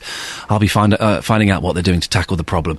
And on a completely different tangent, as we often do, when did you last buy a book from a bookshop? The last bookshop in Watford is due to close. Waterstone says it's for commercial reasons. Uh, you can send us a text 81333 uh, or give us a call 08459 455 555. Now, in a story we've been following here on Breakfast, and one which uh, every time I speak to the residents living in Hightown area of Luton, uh, they, they really do have some amazing stories uh, of what they have to put up with. It's the growing problem of drug dealing, pimps, and prostitution. You see every kind of um, human dereliction that you could never believe was possible, and having sex up people's front doors. Um, it goes on round the clock, so people taking their children to school can, can see it, and this is what we have to live with, and this is what um, Azalea and the councillors should come and be. This is where they should be putting their sympathy with us, and they should see what this is what their clients do to us. Once it starts getting dark, you know, you're always having to look out of who's coming into the shop. You're always having to look out the window, you know, and there's also customers who come in complaining about people coming into their cars when they're stopping. You know, you you, you face verbal abuse from them sometimes, and even at times there's been physical as well. They bring in all sort of crimes into the area. Well, on Monday night, a meeting took place between uh, residents, the council, and the police. Roxana Whitaker and Andy Malcolm are the councillors who represent Hightown, and you're at Monday night's meeting. Morning. Thank you for coming in. Morning. Uh, now, you heard that audio, Roxana. People there harassed in their cars, residents finding people having sex in their doorways and in the rubbish chutes, people taking their kids to school can see it. What are you going to do to stop it? Well, we've been part of a long term strategy since we've been councillors back in May 2011, um, working with partners, the police, um, the council, um, anyone else that is able to help with that sort of thing. Don't read that. don't read it. You're reading something. Why are you reading something? And we're committed to working. Um, we're committed to continue and working Speak to on me. this Have, let's have a problem. conversation. So, what are you going to do about it? We're already uh, working with the police. Yeah. and that's around and as um, you heard some from Ollie yesterday around uh, trying to catch the curb crawlers, Yeah. trying to get the drugs off the street and off of out of properties in Hightown, Yeah. um, and. The most exciting development for me recently has been the police committing a full-time sergeant to the post specifically to look at this. Um, and the big thing from the council point of view is the new developments around the ASBRAC process, which is the antisocial behaviour um, committee um, to help people who are suffering with antisocial behaviour. So it's very victim focused, and obviously that's exactly what we need for Hightown for the residents that are suffering. Um, Andy, this what are you doing to stop the prostitution there? Well, as Roxana has already outlined. Well, she mentioned lot. the curb crawlers, but not the prostitutes. Well, so what I would say is you've got to take a broad and balanced approach. And Mike Colborn, who's the dep- who's the chief inspector, yeah. in Luton, is very good at talking about this. You've got to take an approach which actually solves the problem over a long-term period. You Right, can't- I don't want a in prostitute the- having sex up against my door or in my rubbish chute. So, what are you going to do about that? Well, so on the rubbish chutes, that is something the council can do something. So lots of these are police issues, but there are some Okay, so council what are you gonna issues do as about well. So with regards to rubbish chutes, we have got um, bin men now with keys, and they should be able to lock them. And that's only something that has recently come about. So we're still in the process of getting that into a situation that's actually working because at the moment some of them are sometimes being left open and obviously we're still How long will talking to people about that well hopefully very quickly we should be Before keeping Christmas? going back to the I'm not going to be able to give you specifics Well, I? you're the council. I, I, I was hoping you would be able to give me specifics. I don't know why that seems like a, a silly question to ask a specific of when you're, you you think you'll be able to Well, stop it- prostitutes it- having sex in it rubbish should be working from now right but there are always going to be people who forget to do things that they're meant to do You can understand why jobs. people are upset I'm sure you this. forget to do things in your job I don't. I, I would not forget to lock a chute if I knew that there were prostitutes having sex in it and it was upsetting the local residents. I wouldn't forget that. No. Well, so. Of I forget my car keys. I forget things like that. I don't forget to stop prostitutes having sex in in bin Well, that's not part of your job, though, is it? So, what I would say is, we are talking to the council. I, I, I don't know and why you're finding this Well, funny because the I'm not- residents aren't finding this funny. I'm not finding this funny. But you're making slightly flippant comments about it, and the residents are. Fu- Have a listen. this is what the residents said about the council. I've spoken to Roxanne. It, it took quite a long time for her to actually get to see me. I spoke to her, and um, she mentioned that you know that she's having talks with the police. It was just after that when I spoke to a few other people, I found out that these these councillors, so-called councillors and MPs, actually support run some sort of organisation which gives these street workers a place where they can come and eat and clean and food and sort of you know I feel encourages them. And I, I was disgusted with that. I, I really am appalled that you know on the one hand they are um, saying that they are trying to help the area but on the other hand they're part of it. Well, they're Roxana Whitaker and they're Andy Malcolm, and yes, I've had a lot of of contact with them, and they just see me as a, a I think an eccentric thorn in their side. And in my view, they do not care really. Well, I wouldn't say don't care, but they're not really interested in what goes on with um, us who have to live with the vice that they are so keen to help. and we do feel like prisoners. And we don't feel like the police or the council care about us having to be prisoners. But um, I feel like prey. Strong words. Yeah, very strong words. What I would say is we are very interested in the residents and we are here to help and support the residents. We know, I think I recognise two of the three voices there, Mm. and we've met. Well, Roxanne has met the first person. We've met the second person together. We've done a walk around in their area. We've looked at all the issues, and we're going away and trying to do things about the things that we can do things about as councillors. It's as simple as that, really. Uh, residents have spoken, Roxana, uh, on uh, saying how can you work for the residents of the Hightown on, on the issue of prostitution when you work for the charity in Hightown that supports prostitutes with clothes and food? I don't see any conflict in those two Do you not really? Really, absolutely. There was no way I would do it if I didn't. Uh, I think the important thing to focus They would say you're encouraging prostitution. I know, and I think that comes from a misconception of what Azalea does. Tell us what Azalea does. Azalea is a Christian charity, and we work to share the love of God with women and children involved in prostitution. Um, and I think the evidence shows we've helped six women exit. That means they're not working on the streets, they don't live in Luton anymore, they're not using drugs, and it's part of the broader strategy to get this problem away from Hightown.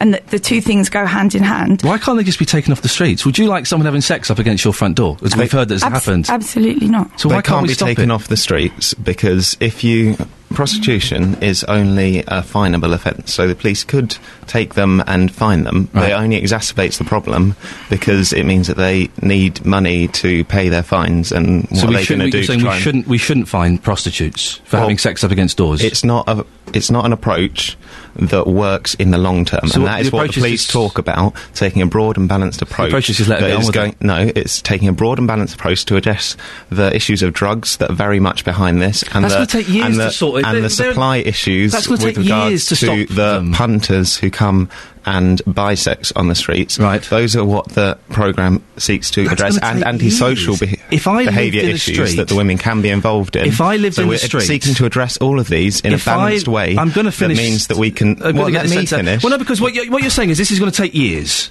This is going to take years. If you're going to st- try and help their drug problems, this is going to take years. There are people having sex up against people's doors. There are women who can't walk out of their houses because they are being approached and asked if they're working. There are people whose kids have seen prostitutes having sex. Mike that is Colborne- not appropriate. Mike Colborne. That is not appropriate, is it? It's, not. It's, not. Mike Colborne. Then how are you was going to stop it? He was very explicit at the meeting on Monday that if residents or anyone feels vulnerable, like they are in danger. Then they need to call nine nine nine. But they've been doing- but they've- that they've is been what the feeling police are vulnerable there for years. for, and that is feeling- a police issue. They've been feeling vulnerable for years. This isn't changed. This is not getting any better. Well, we've been around for 18 months and we're doing everything that we can to change it. And we can't do anything about what's happened in the past, but we can do our best to work for the residents now. With a slow, long-term The- plan. there is there is But no quick works. answer to this. It, we want Well, a it- it sustainable solution. Andrew, uh, uh, the, the, sorry, it, it obviously isn't working, is it? Because Well, there are still people having sex in shoots. There are still people having sex up against front doors. So it's not working, is it? But it's what works over the long term. How to long is the long actually term? Alleviate the long. You're the- talking the years. problem. We're talking years. But it's it, it works like Over there's, years. There's research So you've got a five-year-old that this kiddie. is how you address. They'll these be 12 by the time it's finished. But there's research to show that this is how you address these problems. You should go and live there. Go and live there for a we for a live very live in close. Hightown. Go and have someone having sex up against your door. See how you like how, it. How can I of course, we don't like it. But then, you, but then you cannot say, you cannot think it's acceptable for, to say to the residents, we've got a plan, don't worry, we've got a plan. It's going to take years, but we've got a plan. If you if you have a better idea, then let us know. Lock them all up. Oh, w- we, Well, you you've can't already do that, explained 'cause it's a how fi- that it's a happened. Go and, go and find them. Go and find them. Keep finding them. Keep finding them, and then they'll stop doing it. No, That's- that isn't what don't- happens. That's not If what you- happens. if There's you look loads your research is and your books. loads Go and live in the real world. Go and live in the real world. Research Here's is someone who based lives upon in the the real, real world. Let's go to June. June, June, you live in Hightown. Morning, June. Are you there? I am listening to it. What, yeah. what do you reckon? Speak to Andy and Roxana. Morning, June. Oh, morning, Andy. Um, uh, morning, Roxana. Hi, June. Um, right, there's not much I can put to it that they don't already know about. Um, like I say, I've had this, I live over the car park, I'm going to come open now, I don't care who hears it and who knows me now. Uh, I live over the car park, I've been here since 1990. I have had sex workers, drug addicts, people sniffing the heroin or whatever it is they do, all underneath my window. I've got a 23 year old grandson that I brought up when his mother died when he was one, who has continuously looked out my window. Nan, what's that lady got her legs out for? Nan, what's that man doing to that woman? I've had men underneath my window masturbating. Well, steady on. name June, it, I've June, had it. June, listen, they've, they've got a plan, though. Oh, they've had a plan. I've had a plan since 1970 when I was only a, a, a little bit younger then, right? And I've gone to all the councillors, all the MPs, you name it, from 1990. I've been told to keep away from my window, get the kids away from the window. There's no need to, you, if you can't get a sleep at night, you can sleep during the day. I don't know how when I was going to work, but, um, and it's gone on and it's gone on and it's gone on. Um, I would not go to Roxana because I haven't got no faith in MPs because over the years they haven't done Well, nothing. she's not an MP. She's, a, she's a councillor, uh, yeah. a councillor. Um, and I had a word with a few of the residents, and they all said the same thing. Don't, June, don't bother going to them. They don't do anything. And I said, right, I'm going to give them the benefit of the doubt. I'm going to go to them and see whether they do help or they don't help. I went against all the residents, and I went, and I went to Roxana, and I went to Andy. Now, I've done most of my correspondence on the phone with Roxana. Andy, I've met. I, I met in the Arndale one day coming out the uh, coming out of Tesco's. I said, Andy, can I have a word? Oh, I'm going on holiday tomorrow, June. Can you take it over to Roxana? Roxana's there. She knows I'm not lying, right? So I've done all my dealing. Well, I won't say dealing. I think it's Yeah. about the last six months with Roxana. Uh, and Yeah. June, listen, we'll, we'll come back to you in a second. I've got to go to the travel. We'll come back in a second and find out exactly what happened. Now, joined in the studio by Roxana Whitaker and Andy Malcolm, councillors who represent Hightown. Thank you very much for coming in. and on the line, we've got June, who lives in Hightown. June, let's get to the, the crunch. what would you, what do you want the, the councillors to do? Um, well, I've, like I say, I, I've, I'm the one that does r- ring Roxana. I'm supposed to get update on it, which I don't. They're supposed to come back and give me update, yeah, but they don't. I ring. You're ring pulling a face there, Roxana. Roxana, you- as though you're not supposed to give an update. Is that right? No, I don't Uh, hang get on, the Ju- update. Unless I hang on, will, Ju- I don't get June, to hang on a second. You're saying you're, you don't need to. Of course, that's not what I'm saying. I'm saying that I do update her, and June and I have had lots of contact. When was the last time you updated her? Well, there was a meeting on Monday which she was at. Okay. So you, you've been updated, June? Uh, there was a meeting on Monday, and I was told to shut up and get outside, and I walked outside with Tony Savano from the council. Who? Do, again, you're, okay, look, you, you, Roxana, you're pulling faces at that. I certainly did not tell you did June to shut up. You did. You came, uh, you left your seat, you came right through the meeting, you came over to me because I was whispering down Tony's ear because I'd got the paperwork in front of me to prove I was telling the truth and they hadn't got the proper information. And you left your seat, came over with your authority hat on, which I was, you really shocked me, Roxanne. I took you Roxana, under what my did you? wing like oh, a June. June, June, calm down. Andy, yes. Can I just say, at that point in the meeting, June had asked and raised this, and that we'd actually moved on to someone else raising another issue. Right, so what was said to- what was said to because, June? Because June had moved over to talk to someone, it, I think Roxana went over and said, "Could you have this Roxana, conversation what did you say? outside? You tell us what you said. so that we can have one meeting where the person Roxana, you whose turn what it you is said. can raise their." I asked if um, either they could have the conversation later or have the conversation outside because I wanted to make sure that all the residents got heard in the meeting. June, what, what did you tell tell us now? What do you want them to do? Um, well, uh, basically, what I want them to do is to keep in touch with the council. I mean, I am in touch with the council with a guy. Um, f- um, called Tony Savano.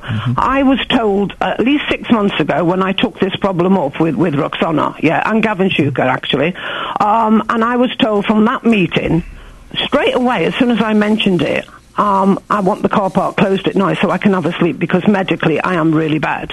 And I was told straight away from antisocial, oh, they, they won't close car park. The car- Straight away without a question. Can the car park be closed? We are. We won't close the car June, hang on a second. We are going through a process looking at whether the car park can be closed. Some residents or some people who use the car park have objected to it being closed overnight. Prostitutes. So no.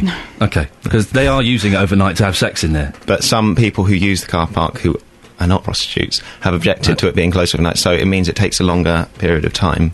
So we're working through a process to look at whether it's a wise thing to do or not. Okay, well, listen, uh, June, listen, thank you very much for coming on, June. We're going to follow this closely, don't worry. Uh, we spoke to the PCC Commissioner, we had Ollie Martin on yesterday. Uh, he's going to come back on the show in a month's time to, uh, with local residents, talk about what's been done. Do you two want to come on? We rather the problem with coming on the radio is that it advertises that there are women working on the streets. Well, we Two know that. Everyone knows two that. punters. No, but- No, no- well, they don't. Everyone knows that there More are people who are prostitutes out listening there. to this will know now. We're not an advert It- for prostitutes. That's a very weak argument. Would you like to come on the show in a, in a month's time with some residents and speak to some residents? Yes or no? we- We'll be in contact with residents constantly, and we encourage asking- residents. answer the question. You no, yes or no? But we encourage residents to get in touch with us and to contact Can I us say in one all more the thing? different um, formats that they can. Call us, email us, come to our surgeries on Oh, Thursday yeah. morning from Oh, 10 a.m. to 11 a.m. in Hightown. Um, So if you, you can't make that, we're happy to come and meet you anywhere else. So you wouldn't like to come on with Ollie Martin and a couple of residents in a month's time to, to talk about the situation? No, because we want to tackle the solution, and we don't think that that would be part of it. Because all of those people, we're more than happy to constantly be in contact with. But by, by being on here, you can speak to all of those people and more in one fell swoop instead of dealing with emails and phone calls back we, and forth. we don't need to talk to everyone. We only need to talk to the residents that are affected by this really traumatic problem, So and we are in contact with them. And there are many different forms, formats that we can talk to them in. Can I just add one thing? Um, at the meeting on Monday, um, some people raised issues with the high street, and actually, a bit of a good news story is since we've been councillors, we've also been part of a thing called a Hightown team, and we've managed to get £10,000 to uh, provide some environmental and creative improvements to the high street. So, hopefully, we'll see some improvements coming along the high street over the next year or two. We've got some daffodils really coming along and some, some flower boxes, but we've still More got than that. prostitutes having sex on uh, against people's doorways and women We're- being hassled in I the was street just making and the point people's that children seeing prostitutes going on. and people seeing people have sex and take drugs in the car park. So that's still happening. Well, we're addressing all of those you've got some issues with the baskets. police, but we're also doing other things. And I just wanted to point out that Hightown has also lots of residents. Roxana, you don't fancy Andy? there. Do you want to come? on- Do you want to come on in, in uh, January? I would agree with Roxana that it's actually unwise for us to come on again because actually we're in contact with all of the residents that we've spoken to this morning and if there are any other residents out there we would love to be in contact with them and meet them and happy for them to come to our surgery or to go around Okay. the Thank you very much for coming in now this morning. It's Thank you very appreciated. much. Roxana Whitaker, Thank you. Andy Malcolm, councillors who represent Hightown, and uh, thank you very much. Oh eight four five nine four double five five double five is the telephone number if you want to give us uh, a call on that. Every weekday afternoon from 3. Roberto Perrone. They mimic other things as well, other sounds. Yes, they will. Their parrot had a very nasty habit of farting. Thank the Lord I haven't got a parrot at home. So ginger is offensive? It's red, red, red, not ginger, red. I notice you're using the term red there, not ginger. Roberto Perrone. It's uh, four ninety nine a metre. So I said to the lad, I want five metres. He got a calculator on his balls, pimples on his face, and he went, uh, eighty-two pounds. Eighty-two pounds. I said, you what? Can you do your sums in your mind? Roberto Perrone. Weekdays from 3 on BBC Three Counties Radio. Now, Waterstones in moving on. He said as the uh, the electricity in the studio slowly dissipated. Uh, Waterstones in Watford is closing down due to commercial reasons. It's the last bookshop to shut in the town, leaving only charity bookshops. The last day of trading for the big store will be Christmas Eve, meaning all of the staff will lose their jobs. But why is the demise of the bookshop so prevalent in the town after Borders only closed last year? Well, Richard Harrington is uh, MP for Watford and also Chief Executive of the Chamber of Commerce in the town. He joins me now. Morning, Richard. Good morning. It's a shame that there won't be any bookshops in the town. There's, there's nothing like wandering through a bookshop having a little browse, is there? Well, that's absolutely right, Iain. But the problem is, plenty of people wander through, but then they go home and buy their books on Amazon. Mm. That's the problem. And um, I'm very sorry about it because I used to go to Waterstones a lot. But being honest with myself, I'd go to Waterstones, think, well, you know, buy a book or so. But when you get home, you think it's just so easy. You know, you sort of lie in bed or sit around and you, you can order books in three minutes and they're there the following day. And I'm afraid, unfortunately, it's just the way of the world. What? It's interesting because it's happening in Watford, but th- in smaller places, it's not happening like like in Hitchin. Well, I'm I'm hoping because the problem in Watford is there was no niche bookshops. It was all it was just Waterstones, hmm. which are a very good general bookshop. But we're hoping with the development of the new Charter Place development, where there is ample space for smaller, more niche retail, that somebody will decide to open a bookshop. But at the end of the day, it works if people patronise it, hmm. and local people have got to decide. Well, I'm going to go out of my way to buy a book from um, that bookshop because it helps local employment and the local economy. Fortunately, we've lots of small businesses in Watford and the loads coming into the town, but I'm really sorry there won't be a bookshop. What are rents like in the Harlequin? Are they a bit pricey, perhaps? They are. They're, they're very high, and I think rents and business rates are a major obstacle to people f- for opening up shops. But at the end of the day, I think we all know it's the internet shopping and the hmm. discounts that people get and Kindle and all of the other things that everyone's using. But you know, it's a bit like Woolworths. When they closed down, everybody was very sad. And then I go up to people and say, well, when was the last time you actually bought anything from Woolworths? Hmm. Of course, they hadn't, but they had an emotional attachment to it because it had always been there. But I'm very sorry about this. I feel quite sad about it, and partly to blame with everyone who hasn't bought enough from them. Richard, what book are you reading at the moment? I'm actually. It's, It's not a Jilly I'm Cooper, it's not Fifty Shades of. Grey, I'm reading a book called Education, Education, Education, which is by Andrew Adonis, the last Labour Education Minister, which is a very good book. And um, if anyone's interested in schools and things, they should read it. Richard, thank you very much for coming on this morning. I speak to you. There we go, Richard Harrington, MP for Watford. Okay, well, we got a statement from Waterstones. They didn't want to speak, but they gave us this. While we're in the business of opening bookshops and keeping them open, occasionally we do have to close a branch for commercial reasons, which is the case here. We would like to thank our booksellers, whom we hope to redeploy to other branches where possible. Last book you bought in a bookshop, please, where you went into a bookshop, picked something up and went, I'm taking that bad boy home with me.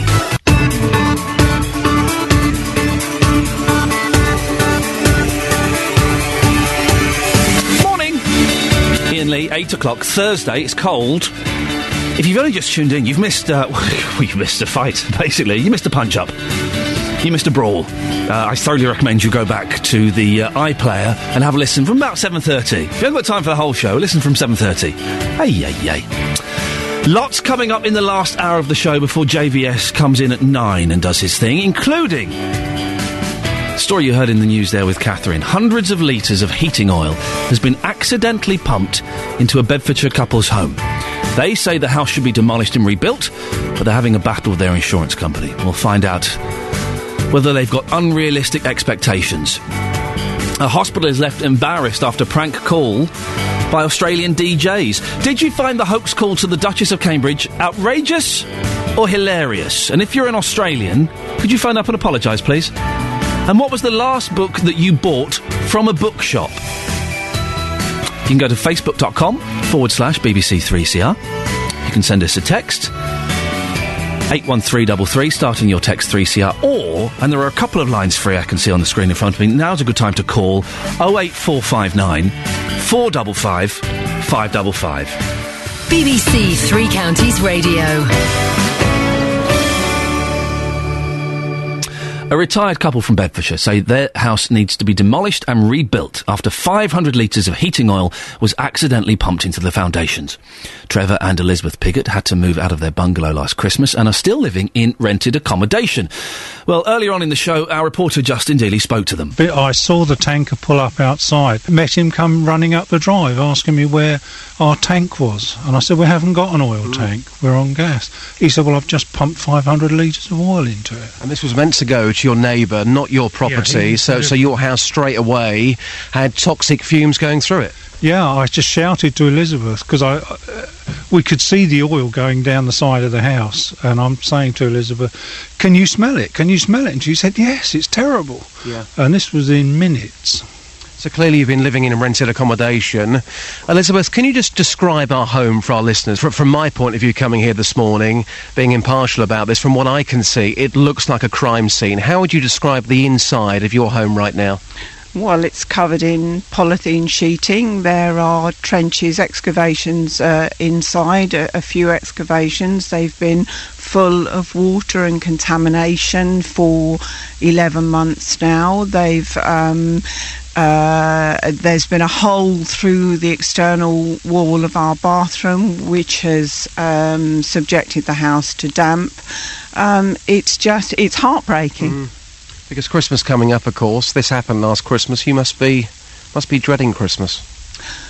Well, Christmas won't be what it was, put it that way. Oh, you can tell they were very upset. The couple say the smell cannot be removed by repairs or refurbishment of the property, and they think it should be demolished. Lloyds TSB, who insured the house, told us they're confident that Mr. and, Mr., uh, Mr. and Mrs. Piggott's home can be restored to its original state with no requirement for demolition, based on the advice they received from oil spill remediation experts. Well, joining us now is insurance journalist John Guy. Morning, John. Morning. Does this couple have an unrealistic expectation on their insurance company? Well, I think it really depends on on what the what their contract is. But as I said, I think one of the issues there, of course, from Lloyds TSB is that they're saying that they are confident they can carry out the remedial work without the demolishment of the house. And of course, from Lloyd's point of view, that's going to be a cheaper option. It's that thing, isn't it? I, I've uh, had friends who've done this where you, you, you have an insurance claim about something that's a little bit more technical than, you know, you just bump your car. And the insurance company get one expert in, you get another expert in who says something contradictory. How do those situations resolve themselves? I guess you have to go with the insurance company's guy, don't you? Well, I mean, the thing about it is the insurance company obviously are going to dig their heels in. Um, but I would think, to be quite honest, the only way that's going to be settled, I suppose, is in the court of law. Do people generally understand what insurance companies will pay out for?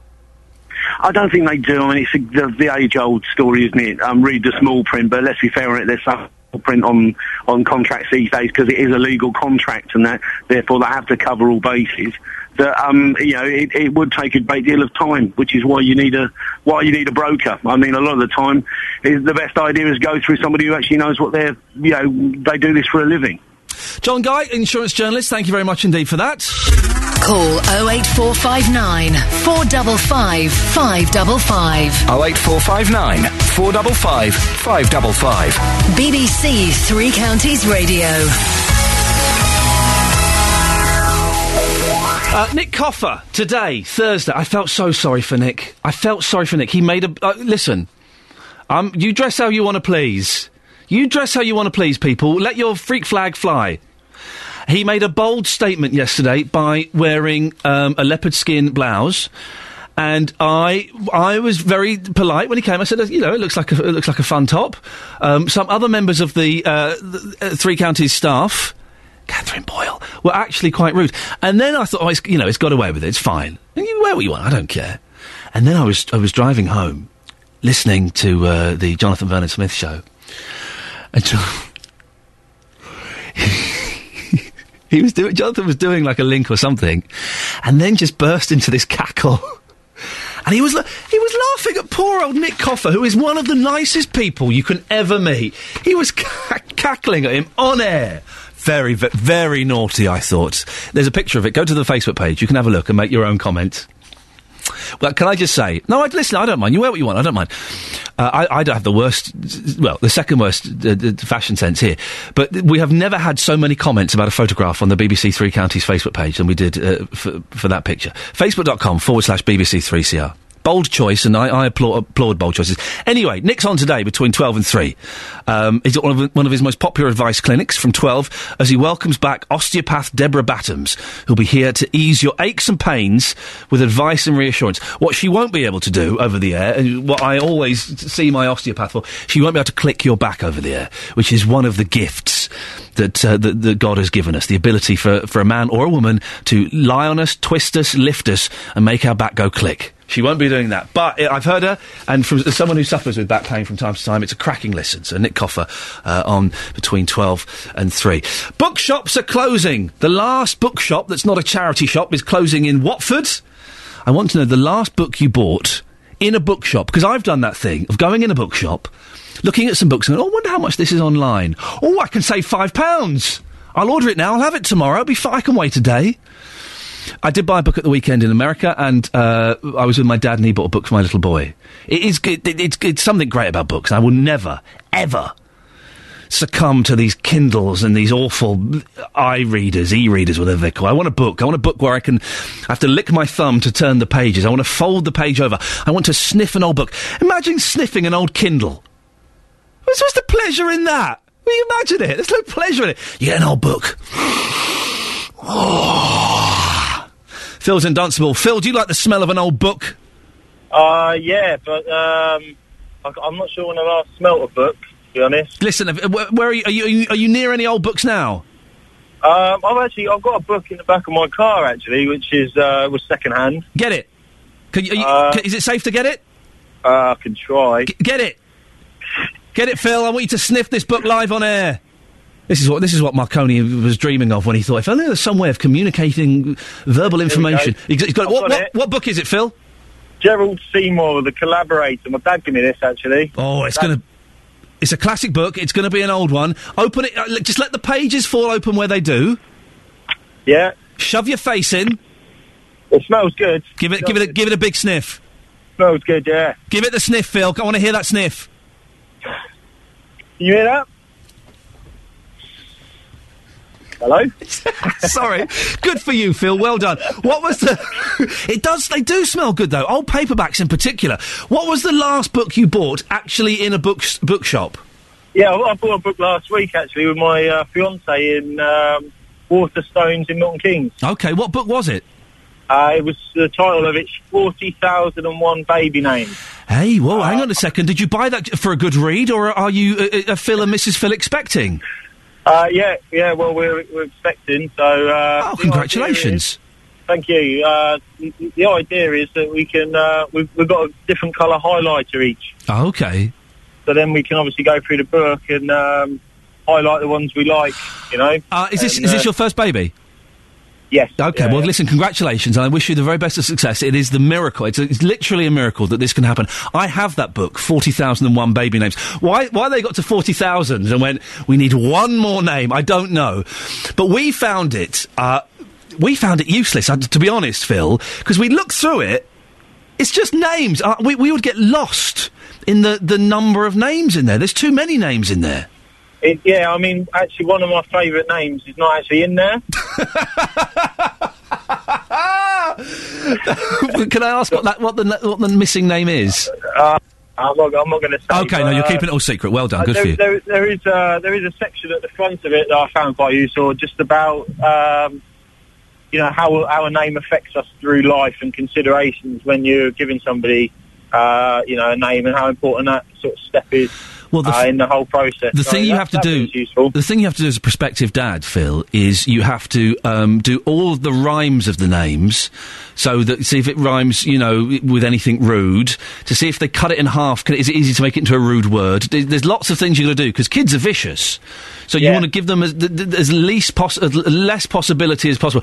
We, my wife and I, when we were naming our first boy, not so much our second, but our first, we would one one of us would come up with what we thought was the name, the perfect name, and we text it and go, "I've got it. We'll call him this," and the other one would write back going. Ah, I'm not so keen. It's a it's a tough one to come up with a common consensus, Phil. I wish you luck with it. Thank you, thank you. Phil, uh, how far gone is she? Uh, 18 weeks. Oh, well done. Listen, you, you, you've, you've passed that stage. Congratulations, Phil. What a lovely thing to look forward to. It's superb. It really is a miracle. I love it. We named our first boy in the end uh, at a Fleetwood Mac concert. I know. He's not named Lindsay or Fleetwood or, or, or Stevie or anything like that, but we were just sat at the Fleetwood Mac concert and we put, he's got four names. Yeah, I know. I have no middle name. We gave him four. We put them together and we went, how about this, this, this, and this? We looked at each other and went, yeah, I think it works. And then we rocked out to the Mac. Yeah, totally. Well, before we carry on the show, exciting news. We're joined in the studio by an Australian who's. Who's going to apologise for his country's outrageous behaviour towards our future Queen? Away you go, Bruce. G'day, mate. I'm really sorry. Thank you very much. If you could send in Jonathan Vernon Smith now. He's, and he's gone. Jonathan, sorry about that. I just thought Hello. It was, just thought it was important that we did that. So good, good you uh, got a little Australian in. A little, he's a good-looking lad, six foot three. Look tall, at him, tall fella. He's gone to put another shrimp on the barbie. he's, he's a flaming galah, I tell you that. For nothing. Have you ever played that drinking game, Mrs. Mangle? No, I've. oh, you must come round. We'll play it. Okay, go on. You, What do you uh, do? you have to say you have to you have to have a group of people. Yeah. And you say uh, you say g'day Bruce. Yeah. And you say g'day Bruce, and I say say g'day to Bruce Bruce. So you say g'day Bruce, and it goes on like this. Every time someone makes a mistake, they then become Mrs. Mangle, and you have to remember who's Mrs. Mangle. And then it becomes Joe, and then it becomes Bouncer, and then another shrimp on the Barbie. And before you know it, you've got a group of people all with different names. You can't remember any of their names, and you just have to keep drinking. But it's people like you are, the- are the very reason I stopped drinking because that just sounds. That sounds like really hell. And I'll be, can I be honest, Jonathan? What's that? It sounds dead common as well. you Uh, keep exposing quite- your it's, roots. Um, it's one of those things you do right at the very end of an evening. Yes. A game invented in 1987 as well, by the sounds So- of it. Mrs. Good old-fashioned alcoholic fun. oh, you really, I really don't ever want to spend any social time with you whatsoever. No, don't be like that. No, no, You like spending social time. I with do. me. I want to spend more with you. I know. I might be going shooting against you, but not with you. Oh, sorry, that was the wrong thing just to blurt out Are like that, wasn't it? I've you- taken your breath away. Are you seeing another shooting partner? Well, a, a group of friends. do you want to come? No, not now. I don't, I don't think I can be trusted holding a gun in your presence now. I thought. I thought it was just you and me that went shooting. Oh, well, it was just you gun tart. It was just a group of friends who said to me, "Oh, I gather you've done a bit of shooting." I said, "Yeah, it was good fun." They said, "Oh, we like it too. Do you want to come with us?" Yeah, I said, you- "Yes, but I'll have to wear my patch." You should have said no. I only go shooting with uh, former television host Iain Lee. Ah, unbelievable. Sorry. you've changed. I'm really sorry. you've changed. I feel a bit bad now. You should do. What's coming up on your show this morning? On the big phone in this morning, uh, I'm asking, do you feel the Chancellor is on your side? Uh, the Chancellor is insisting the measures in yesterday's mini budget are fair and will get the British economy back on track. There'll be real term cuts to most benefits for the next three years after George, Os- George Osborne admitted it's going to take longer than planned to eliminate Britain's budget deficit. Labour says his economic strategy is failing and hitting those on low and middle incomes hardest. Did you see the performance yesterday? No, I didn't. I didn't. It was fascinating. I think I think Ed Balls was taken slightly uh, by surprise. Right. Certainly, that was the the general. There's his- a picture of uh, Mm. Cameron and the uh, Osborne laughing at uh, Ed Balls on one of the papers. Well, he wasn't. I mean, Ed Balls is normally, you know, he's a bit of a bruiser, isn't he? in Yeah, the House yeah. of Commons. Bruiser Yesterday, balls. He seemed uh, he seemed totally thrown off. Yeah. and he he kept stumbling. He told he told the chancellor that actually the deficit was coming down, and then he, but it actually meant no, it was going up, and it was just all, and that's why they were roaring with laughter. at him. Yes. So the the Labour Party very much arguing that the chancellor. And the Prime Minister, they're like a couple of posh boys. They're using Nadine Dorries' line. Couple of posh boys. Yeah. They're not on the side of most people. Hmm. Well, the Chancellor says, no, absolutely, we are. We are on the side of hard-working people. We are cutting the welfare bill. We're taking away benefits from people who don't go out and get a job. And we are supporting the hard-working people. Well, from nine this morning, I want to hear your view. Do you feel the Chancellor is on your side? 08459 455 555. I want your thoughts on the big phone in at nine. Mine? Uh, your, uh, you looked at me as you said that, and you emphasised yours. I, you- I- well, I wasn't going to put you under that kind of uh, pressure to have to answer Yeah. that question. Yeah, it's good. I didn't. I don't know anything about it. It's a bit grown up for me. it's a. Li- it's a little bit grown up. Well, up. you'll for be me. pleased to know, coming up at 10, Yeah? I've got a sexual activist and porn star coming in. Yeah, I'm back. So I'll, I'll listen to Radio 4 for between 9 and 10, if that's all right. that's all right. It's still BBC. And then I'll come back to listen to the dirty people. yeah! Thank you, Jonathan. Enjoy your shooting with your other friends. Bye. Yeah, there we go. Across beds, Herts, and bucks, this is Iain Lee on BBC Three Counties Radio. It is always. Uh, I, I shall be listening at, at nine, partly because we're contractually obliged to, but also because it is a cracking listen. Uh, Jonathan Vernon Smith. If you've not listened before, I, I cannot recommend it enough. Uh, if you want to get in touch with his show now, you, you send him an email: jvsshow at bbc.co.uk. Now, this morning we have been talking about whether the hoax call made to Kate Middleton's hospital was funny or just a step too far. Two Australian radio DJs impersonated the Queen and the Prince of Wales, and the third impersonated the Corgis and managed to get information from the hospital where the Duchess of Cambridge is being treated for severe morning sickness. Well, Matthew York is originally from Buckinghamshire. He now lives in Sydney, Australia. Morning, Matthew. Good morning. What do you, what do British people over there think about this story? I think, like um, most things, I think um, a lot of British people think they've gone over the line a little bit on this one. Really, you know, it's um, you know, a pregnant lady sh- shouldn't really be in um, their privacy shouldn't be intruded like this. Uh, th- that's the thing that's kind of got me, Matthews. It's not the fact it's the royals. You know, I don't really care. It's the fact it's a sick pregnant woman. Exactly, it shouldn't it shouldn't happen to anybody. So, and I, I think since say certainly since um, the wedding a couple of years ago, the Australians have sort of got back much more on board with the royal family, and really, I think now that they really think they've um, really crossed the line too far. Is this typical of the Australian sense of humour? I'm trying to think of famous Australian comedians, and all I can think of is um, Paul Hogan. Paul, Ho- exactly, the Paul Hogan. That's it. But there aren't really many, to be honest. You know, it's um, they basically all the co- all the comedy on television here is is British, to be honest. Is, and is this, is this typical of their, hu- their kind of humour? Is to, to, to do this sort of thing? Yeah, I mean, I, I, mean, nine times out of ten, the um, humour in Australia, you know, people uh, have a really good laugh, like at work and everything. But sometimes they do really do cross the line. And say this radio station, it's not the first time they've um, gone uh, over the top. Like um, about a year ago, the one of the D- DJs for the morning show was banned for a month for. Um, for um, making a, an insensitive um, phone call to somebody, so it's all about ratings, to be honest. Have you ever listened to 2Day FM before, this radio station? My my wife listens to it on the way to work, but to be honest, as soon as the um, as soon as the DJs come on, she turns over to another radio station because the the what they talk about on the radio station is just is drivel. To be honest, Well, to, to- let's be honest, so, so is pretty much this station between six and nine. I, I can't do really, I, I haven't listened to it for a while. it's, it's better than you remember it, I'll tell you that. Oh, Matthew, really? What, what, is, what is a bloke from Bucks doing over in Sydney? Um, I left seven, eight years ago, travelling for six months, and um, basically ended up here just by accident, really, and um, ended up meeting my wife here. So it it sort it wasn't planned at all. And are you, are you, are you loving it? Is, is it the, the, the, Yeah, the, the dream? Uh, yes, I think so. Certainly, um, since I've met my wife, and you know, it, we've just had a child um, seven, eight months ago. Oh, congratulations. Ev- everything is, um, you know, perfect. You know, What's the, weather's what's, good. what's the weather there like right now, Matthew? Um, I'm looking out over Sydney Harbour, and there's blue sky, so it's not too bad. Beautiful. We had snow yesterday. I, I did hear that. Matthew, listen, thank you so much for coming on. Matthew York, originally from Bucks, and he now lives in Sydney. The BBC in beds, Herts, and bucks. This is BBC Three Counties Radio.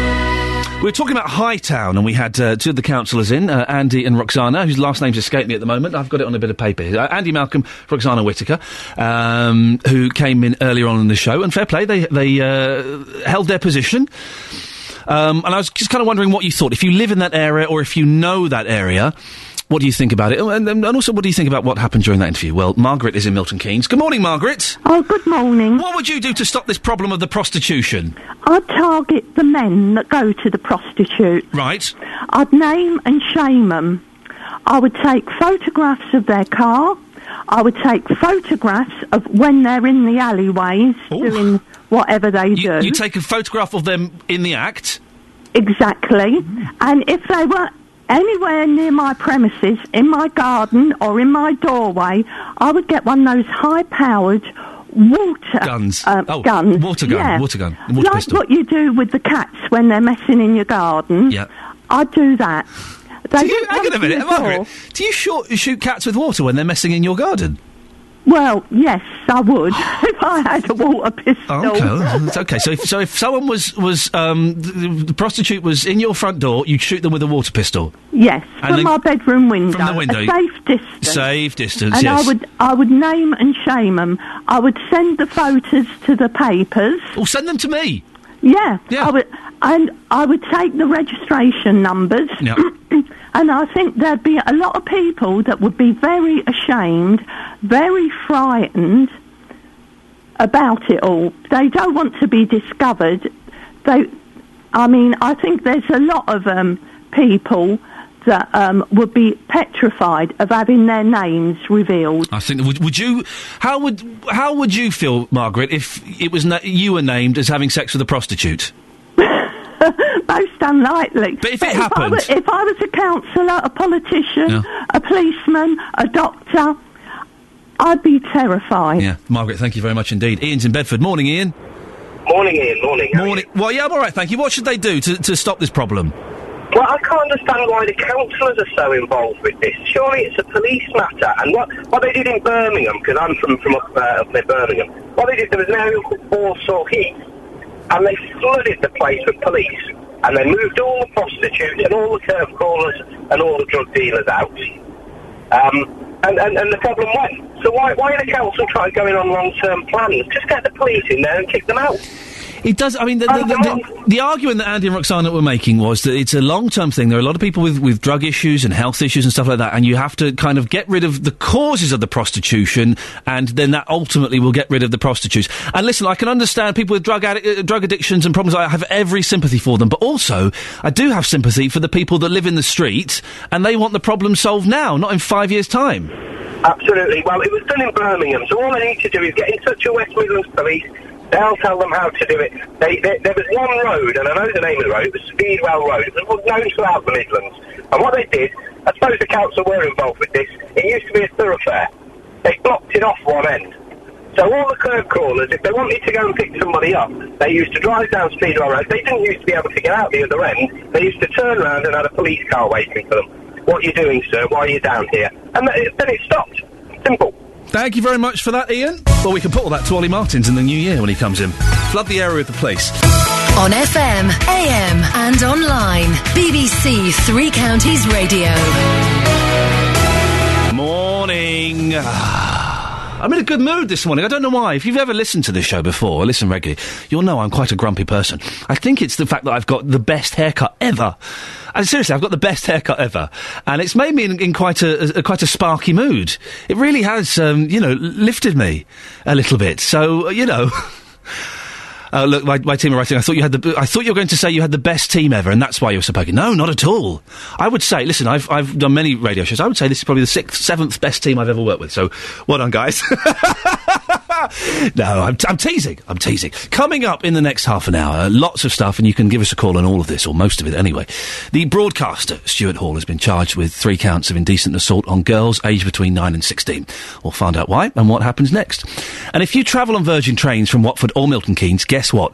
You're still going to be travelling on Virgin for at least another 23 months. We'll tell you more about what's going on in the West Coast mainline in the next 10 minutes. Call 08459 455 555. 08459 455 555. BBC Three Counties Radio. The veteran broadcaster Stuart Hall has been charged with three counts of indecent, uh, d- indecent assault sorry, on girls aged between 9 and 16. Mr. Hall used to present the long running game show It's a Knockout. He's now 82 and is best known these days for his colourful football reports on BBC Radio 5 Live. Let's get more on this now with our reporter James Alexander. Morning, James. Morning, Iain. What more do we know about the accusations against Stuart Hall? Yeah, these claims date back several decades. We've got a bit more detail from the Crown Prosecution Service about the alleged offences. They're said to have been committed in 1974 against a girl who was then 16 or 17, in 1983 against a girl aged 8 or 9, and in 1984 against a 13 year old girl. On a further allegation of rape, Stuart Hall was released without charge. Has this got anything to do with the Jimmy Savile investigation? No, police keen to stress this isn't connected to the Jimmy Savile inquiry. Stuart Hall was arrested at his home in a leafy part of Cheshire yesterday morning. Officers searched the property. They took away several items. Mr. Hall was questioned by detectives through the day, and last night he was charged with these three counts of indecent assault. Any reaction from Mr. Hall or his employers? No word yet from Stuart Hall or his agent, no, but his employers, the BBC, have released a statement. They say, in light of the very serious nature of these charges, Stuart Hall won't be working at the corporation while the police investigation goes on. Now, we're both treading carefully because charges have been brought. We do have to legally, obviously, be hmm. careful about what we say. But Stuart Hall has, has been a popular character who's had a, a long and varied career. Yeah, you probably remember him hosting It's a Knockout back in the 70s and 80s, a familiar face, a familiar voice, those distinctive plummy tones and that very exuberant presenting style. In recent years, he's become a bit of a cult figure for football fans. If you know his match reports on 5 Live on a Saturday afternoon, he has uh, a rather florid, poetic way with words. He says he actually invented the phrase, the beautiful game. And uh, earlier this year, he was awarded an OBE for his services to broadcasting and charity. When's he, when's he due to appear in court? What happens next? Yeah, what happens next? He'll appear in court in the new year at Preston Magistrates on the 7th of January. Thank you very much for that, James Alexander. On FM, AM, and online. BBC Three Counties Radio. Andrew Carberry on the tweets, the tweet machine. It's a shame Watford is losing Waterstones, but the town still has WH Smith's and HMV, where you can buy new books in person. WH Smith's fascinates me. I used to love WH Smith's as a kid, partly because I was a proper geek, right? And I used to love my video games and my Spectrums and Commodores. And uh, if, if, if Boots was busy on a Saturday morning, they had loads of games and consoles lined up. You go into Smith's next door and play on their Spectrum. I used to love Smith's. I was wandering through Smith's the other day, though, just thinking, I don't know what this shop is anymore. It's kind of a bit of everything and, and, and nothing really. It's got it's got some DVDs, it's got some magazines, it's got a few books, it's got sweets, it's got sandwiches. What is W.H. Smith's? Iain, the last book I got from the bookshop was The Hunger Games from Rock Sausage. Phil says the last book I bought from a shop was 10 years ago, the autobiography of Motley Crue. Now, there's a book young uh, well if you want y- mm, the Motley Crue book is one of the filthiest books i have ever read in my life okay? If you're over the age of 18 and you're passing a bookshop go in read the first paragraph. Yeah it's all downhill from there. Uh, and sea fishing techniques was my last book. Smells good too. Go and smell some old books. Old books and old records. Double albums or oh man alive. I'm, I'm my wife is out today. I got lunch with i'm having lunch with my friend clive and then i'm just going to go home and sniff I'm just gonna, I'm just gonna rip my shirt off and I'm gonna s- throw books all over the floor and sniff like crazy. There's an image. There's an image that you thought you'd never have and, and probably never wanted in your heads. Now, if you travel on Virgin trains from Watford or Milton Keynes, guess what? Yes, you're still going to be travelling on Virgin for at least another 23 months. They will carry on running services on the West Coast Main Line. Virgin had been set to lose the West Coast franchise to First Group, but the deal was scrapped after Department for Transport faults were found with the bidding process. Andrew Pakes is Labour's parliamentary spokesman for Milton Keynes. Morning, Andrew. Morning, Iain. What's your reaction to this? Uh, well, I'm already in central London this morning, so, you know, I know well that thousands of people across the, the region rely on the trains every day. So I think, first up, this will be, you know, an end to the uncertainty we've been facing since the, the start of this whole franchising mess earlier in the summer. Will will passengers notice any difference? Will it will it mean anything to them? I, I, well, we appear to be being told that Uh, the government's going to continue with the, the rollout of the extra carriages. Uh, Virgin have said they're going to give us some improvement. So, uh, you know, fingers crossed that the the level of service we generally see from Virgin will continue. Uh, but I have noticed that when this was all announced in the summer, the government were promising us a 15% cutting fares. That seems to have been uh, it seems to have disappeared from this morning's announcement. Oh, the, we've, we've forgotten the 15% cut, have we? That's, that's vanished. Uh, absolutely. You know, we already know that if you're travelling from Milton Keynes as a commuter and your season ticket involves the tube, you're already now paying more than £5,000 a year. Most other commuters are paying £4,500 a year. I don't know about all your listeners, but I've been tightening my belt all year uh, with rising costs. And, you know, my eyes do begin to water when I look at these fares, regardless of You, who runs you the say train. five grand a year. That's that's a lot of money, isn't it? Uh, Andrew, so we, they, they're going to be Virgin are going to be running it for another two years. Is that when the decision gets made on who actually takes over? Then It is. The government at the moment, the government says it's going to start this whole retendering process again some point uh, in, in the next two years so they can make an announcement from 2014 onwards. You know, my big problem is that uh, we got into this whole sorry mess, uh, which appears to have cost taxpayers at least 40 million pounds just to tidy up to this point so far, that the government's going to try and just repeat the same mistakes again. And I want some reassurance that they are have learned the lessons from what's gone wrong, uh, and that franchising isn't just about the lowest price that uh, they can run the railways for. It's about putting passengers first uh, and giving us all a bit of certainty about quality. Andrew Pakes will let you get on with your day. It's the Labour parliamentary spokesman for Milton Keynes. Now, earlier on in the show, uh, and quite a lot recently, we've been talking about an area in Luton called Hightown, where uh, the residents are, are really unhappy with the amount of crime and antisocial behaviour that's taking place. Drug using, uh, uh, prostitution seems to be the main thing that keeps getting mentioned. And some horrible stories of, of prostitutes um, having sex in the chute, the, uh, the, the rubbish chutes. Well, I know. Uh, up against people's front doors, families don't feel safe. Women who live there being asked if they're working. We had uh, a couple of the councillors in. there. we had Roxana Whitaker and Andy Malcolm came in earlier on, um, and we're, we're kind of just wondering, well, what what do you do? How do you stop all of that? Alison is in Luton. Morning, Alison. Hiya. You're a probation officer, are you? Yes. What would you What would you suggest that, that is done to, to kind of stop all this prostitution that's making th- these lives, the, the residents' lives, a misery? But it's really difficult, isn't it? Because if you put a huge police presence in there, you know, and stop all the curb crawlers, then the street worker's going to go somewhere else. Hmm. And so that's really, really difficult. But I think you had a little bit of a go at the woman who was helping these street workers because actually they're really vulnerable women. Yeah. And believe me, I feel really sorry for the people who have to suffer all seeing all this stuff. You know, it's really not nice. It's not nice for the children. It's not nice for the community. But you know, these women are really, really vulnerable, and this this in-reach work is helping them move away from that, which you know can only help the community.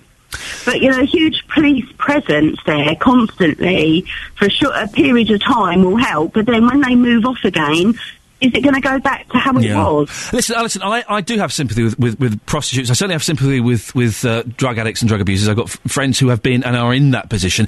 I do have sympathy with prostitutes. Uh, and of course, you know, the, uh, most of those women that are d- turning tricks on the street like that, they don't want to be there. They, they've got better things they would rather be doing. So I have sympathy with them.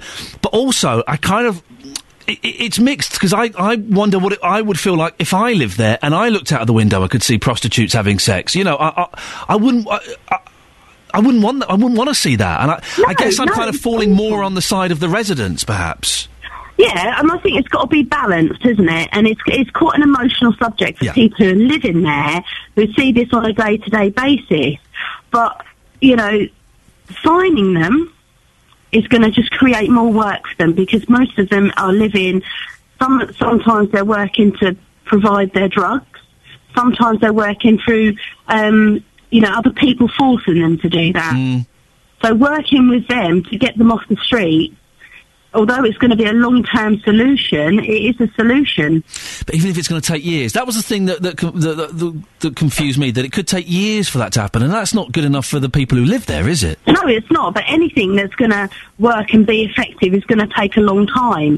You know, having a police presence on there to change, um, you know, the way that street workers work, and also, you know, catching the uh, curb crawlers, that's going to take a long time. Mm. Everything takes time.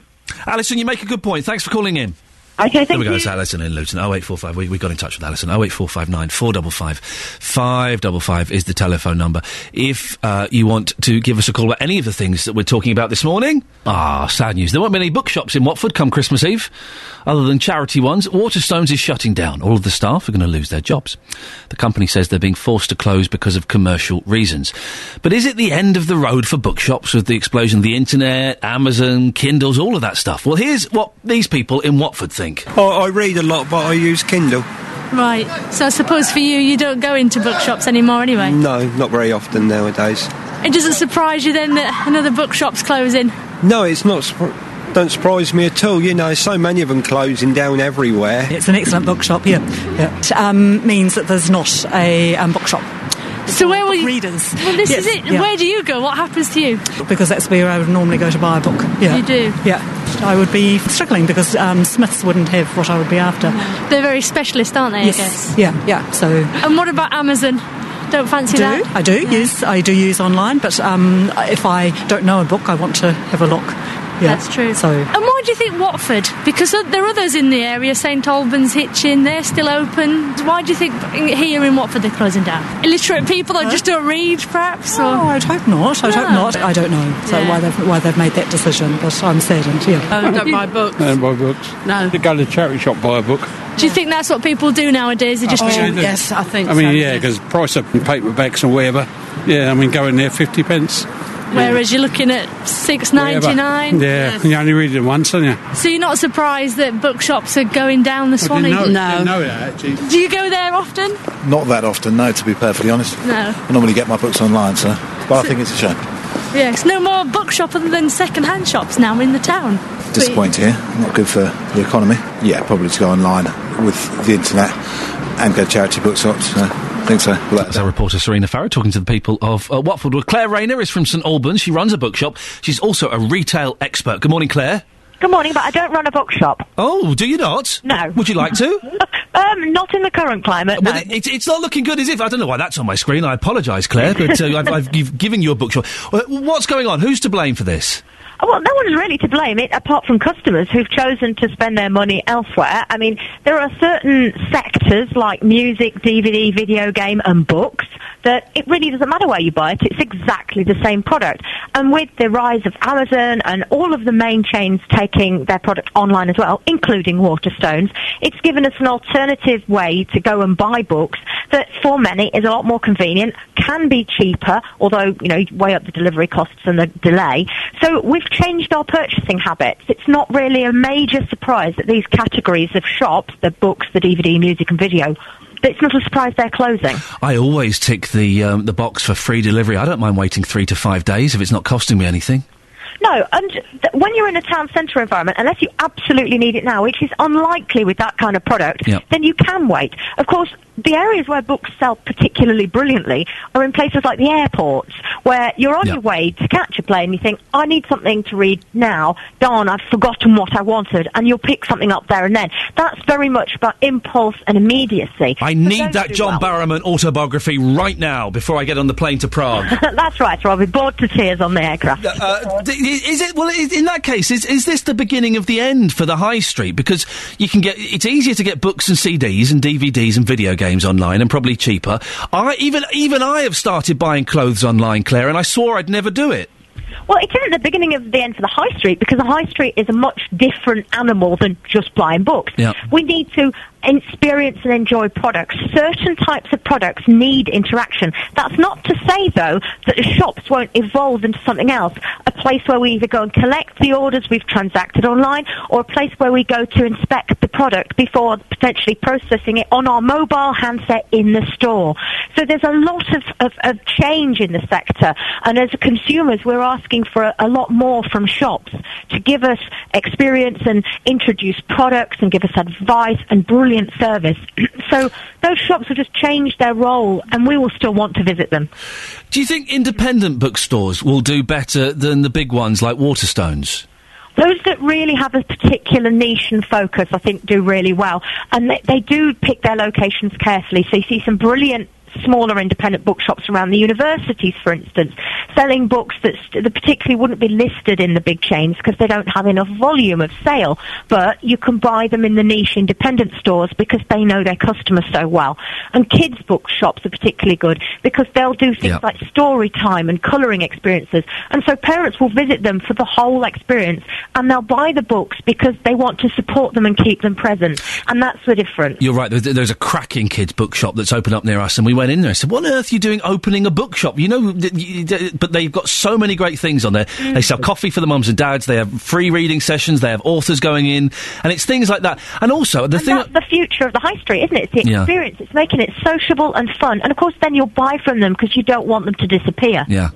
Clare, thank you very much. I'm sorry I, I, I suggested that you might be one of those people that would own a bookshop. How rude of me. I've written a book, but I don't own a bookshop. Well, there you go. Th- Clare, thank you very much for coming. That's Clare, uh, Clare Rayner. And can I just say for the record, she does not own a bookshop, and she never will. Well, maybe she will, but she probably won't. Uh, she is a retail expert, though. Um, let's have a look at see what we've got here. Ah, Andy in Chesham has emailed in about um, Hightown that we were talking about uh, earlier on. Prostitution has gone on forever. So why do you expect the councillors to solve the problem in weeks or months? Options: Why not video the prostitutes and, in particular, their punters, and put it on the internet? Name and shame. A proper police presence on the street will move the women on, but only shift the trade elsewhere. Why not regulate prostitution? If the unfortunate ladies are regulated, they can be protected from violent pimps, screen for illness, help with drug addiction, and saved from forced prostitution. Regulated prostitution can be taxed, with revenue raised, paying for better conditions. It's a Victorian prudity that keeps controversial but effective methods from being considered. Men want to buy sex, and women, for many reasons, satisfy the need. The urgency is to improve women's financial position so they're not forced into trade. I'm not against prostitution. I'm not at all. And I have the, the greatest sympathy and the greatest empathy for these poor women that are forced to do it in those conditions. But, you know, I've got to kind of think, how do I, you know, how would I feel if that was happening out on my street? We really are flipping all over the place today. and I love it when it's like this. Two Australian radio DJs impersonated the Queen and Prince of Wales to trick hospital staff into giving them an update on Kate Middleton's condition. Well, reporter Jessica Cooper spoke to people in Luton this morning to find out whether they thought it was funny or outrageous. Basically, I think that was wrong, definitely. And um, if it would be my personal issue or problem, I would be really disappointed about it because it's kind of personal life. Um, everybody wants to have, you know, some secrets. I mean, we all do. So uh, it is definitely wrong. It's definitely wrong. I, I would definitely be disappointed, very disappointed if it happened to me. Um, Are you surprised, given the um, the stature that Kate Middleton is, that she's a, a a member of the royal family now, that the the people were able to get through and find out the information about her? That's really bad. Uh, as I'm saying, um, all the royal information should come out from them whenever they want it. Um, that's really sounds wrong for me because uh, it's people never know for themselves. Is it is it how it's going to happen? And um, so yeah, I think it's definitely wrong. I think it was a bit foolish. No harm done. Personally, I think the nurse was a bit naive. Simple as that. You don't get Queen and Prince uh, Charles. Charles doing that sort of thing. So. How would you feel No. though if it was a member of your family and that happened? Um, probably laugh because I really think it's a harmless thing. You know, a bit foolish. It depends. People are sensitive, more sensitive than others. Uh, but no harm done, and uh, yeah, I think the nurses are a wee bit uh, naive at the end of the day. really appalling. They do it all the time, the Aussies, so it's just poor. We shouldn't go there ever again. When have they done it before then? I think there was something in the paper a year or two ago that they phoned somebody up. I don't know who it was, I can't remember, but they did do it before. I certainly remember. Was it the England manager or something like that? So they, they got history, so What do you think about hoax calls in general? Are they ever funny? no. But a lot of people are quite divided on this. Some people think that it is quite a, a good joke. Yeah, until it's done on them, then it's not so funny. Mm. So I just think it's bad. I do love that prince. That's who we need. A prince like that would surely lead. And we, we did not get, and we were touting for it all morning, and I really thought we would. We didn't get an Australian to phone in and apologise to this great nation for mocking and indeed offending not just the Duchess of Cambridge, not just Prince William, but all of us. Each and every one of us in this country has been violated by this ridiculous attempt at an inverted commas humour. And not one Australian had the guts to pick up the phone and call in and apologise. Shameful. Absolutely shameful. There we go. That was fun, wasn't it? Had some good bits and pieces in there. A little, ar- little argument, a little laughter. What, what more could you want from a breakfast show? Uh, back tomorrow at six o'clock. Do keep listening though, because the excellent JVS is up next. Ta ta. Getting Beds, Herts, and Bucks talking. This is BBC Three Counties Radio. Thank you, Iain.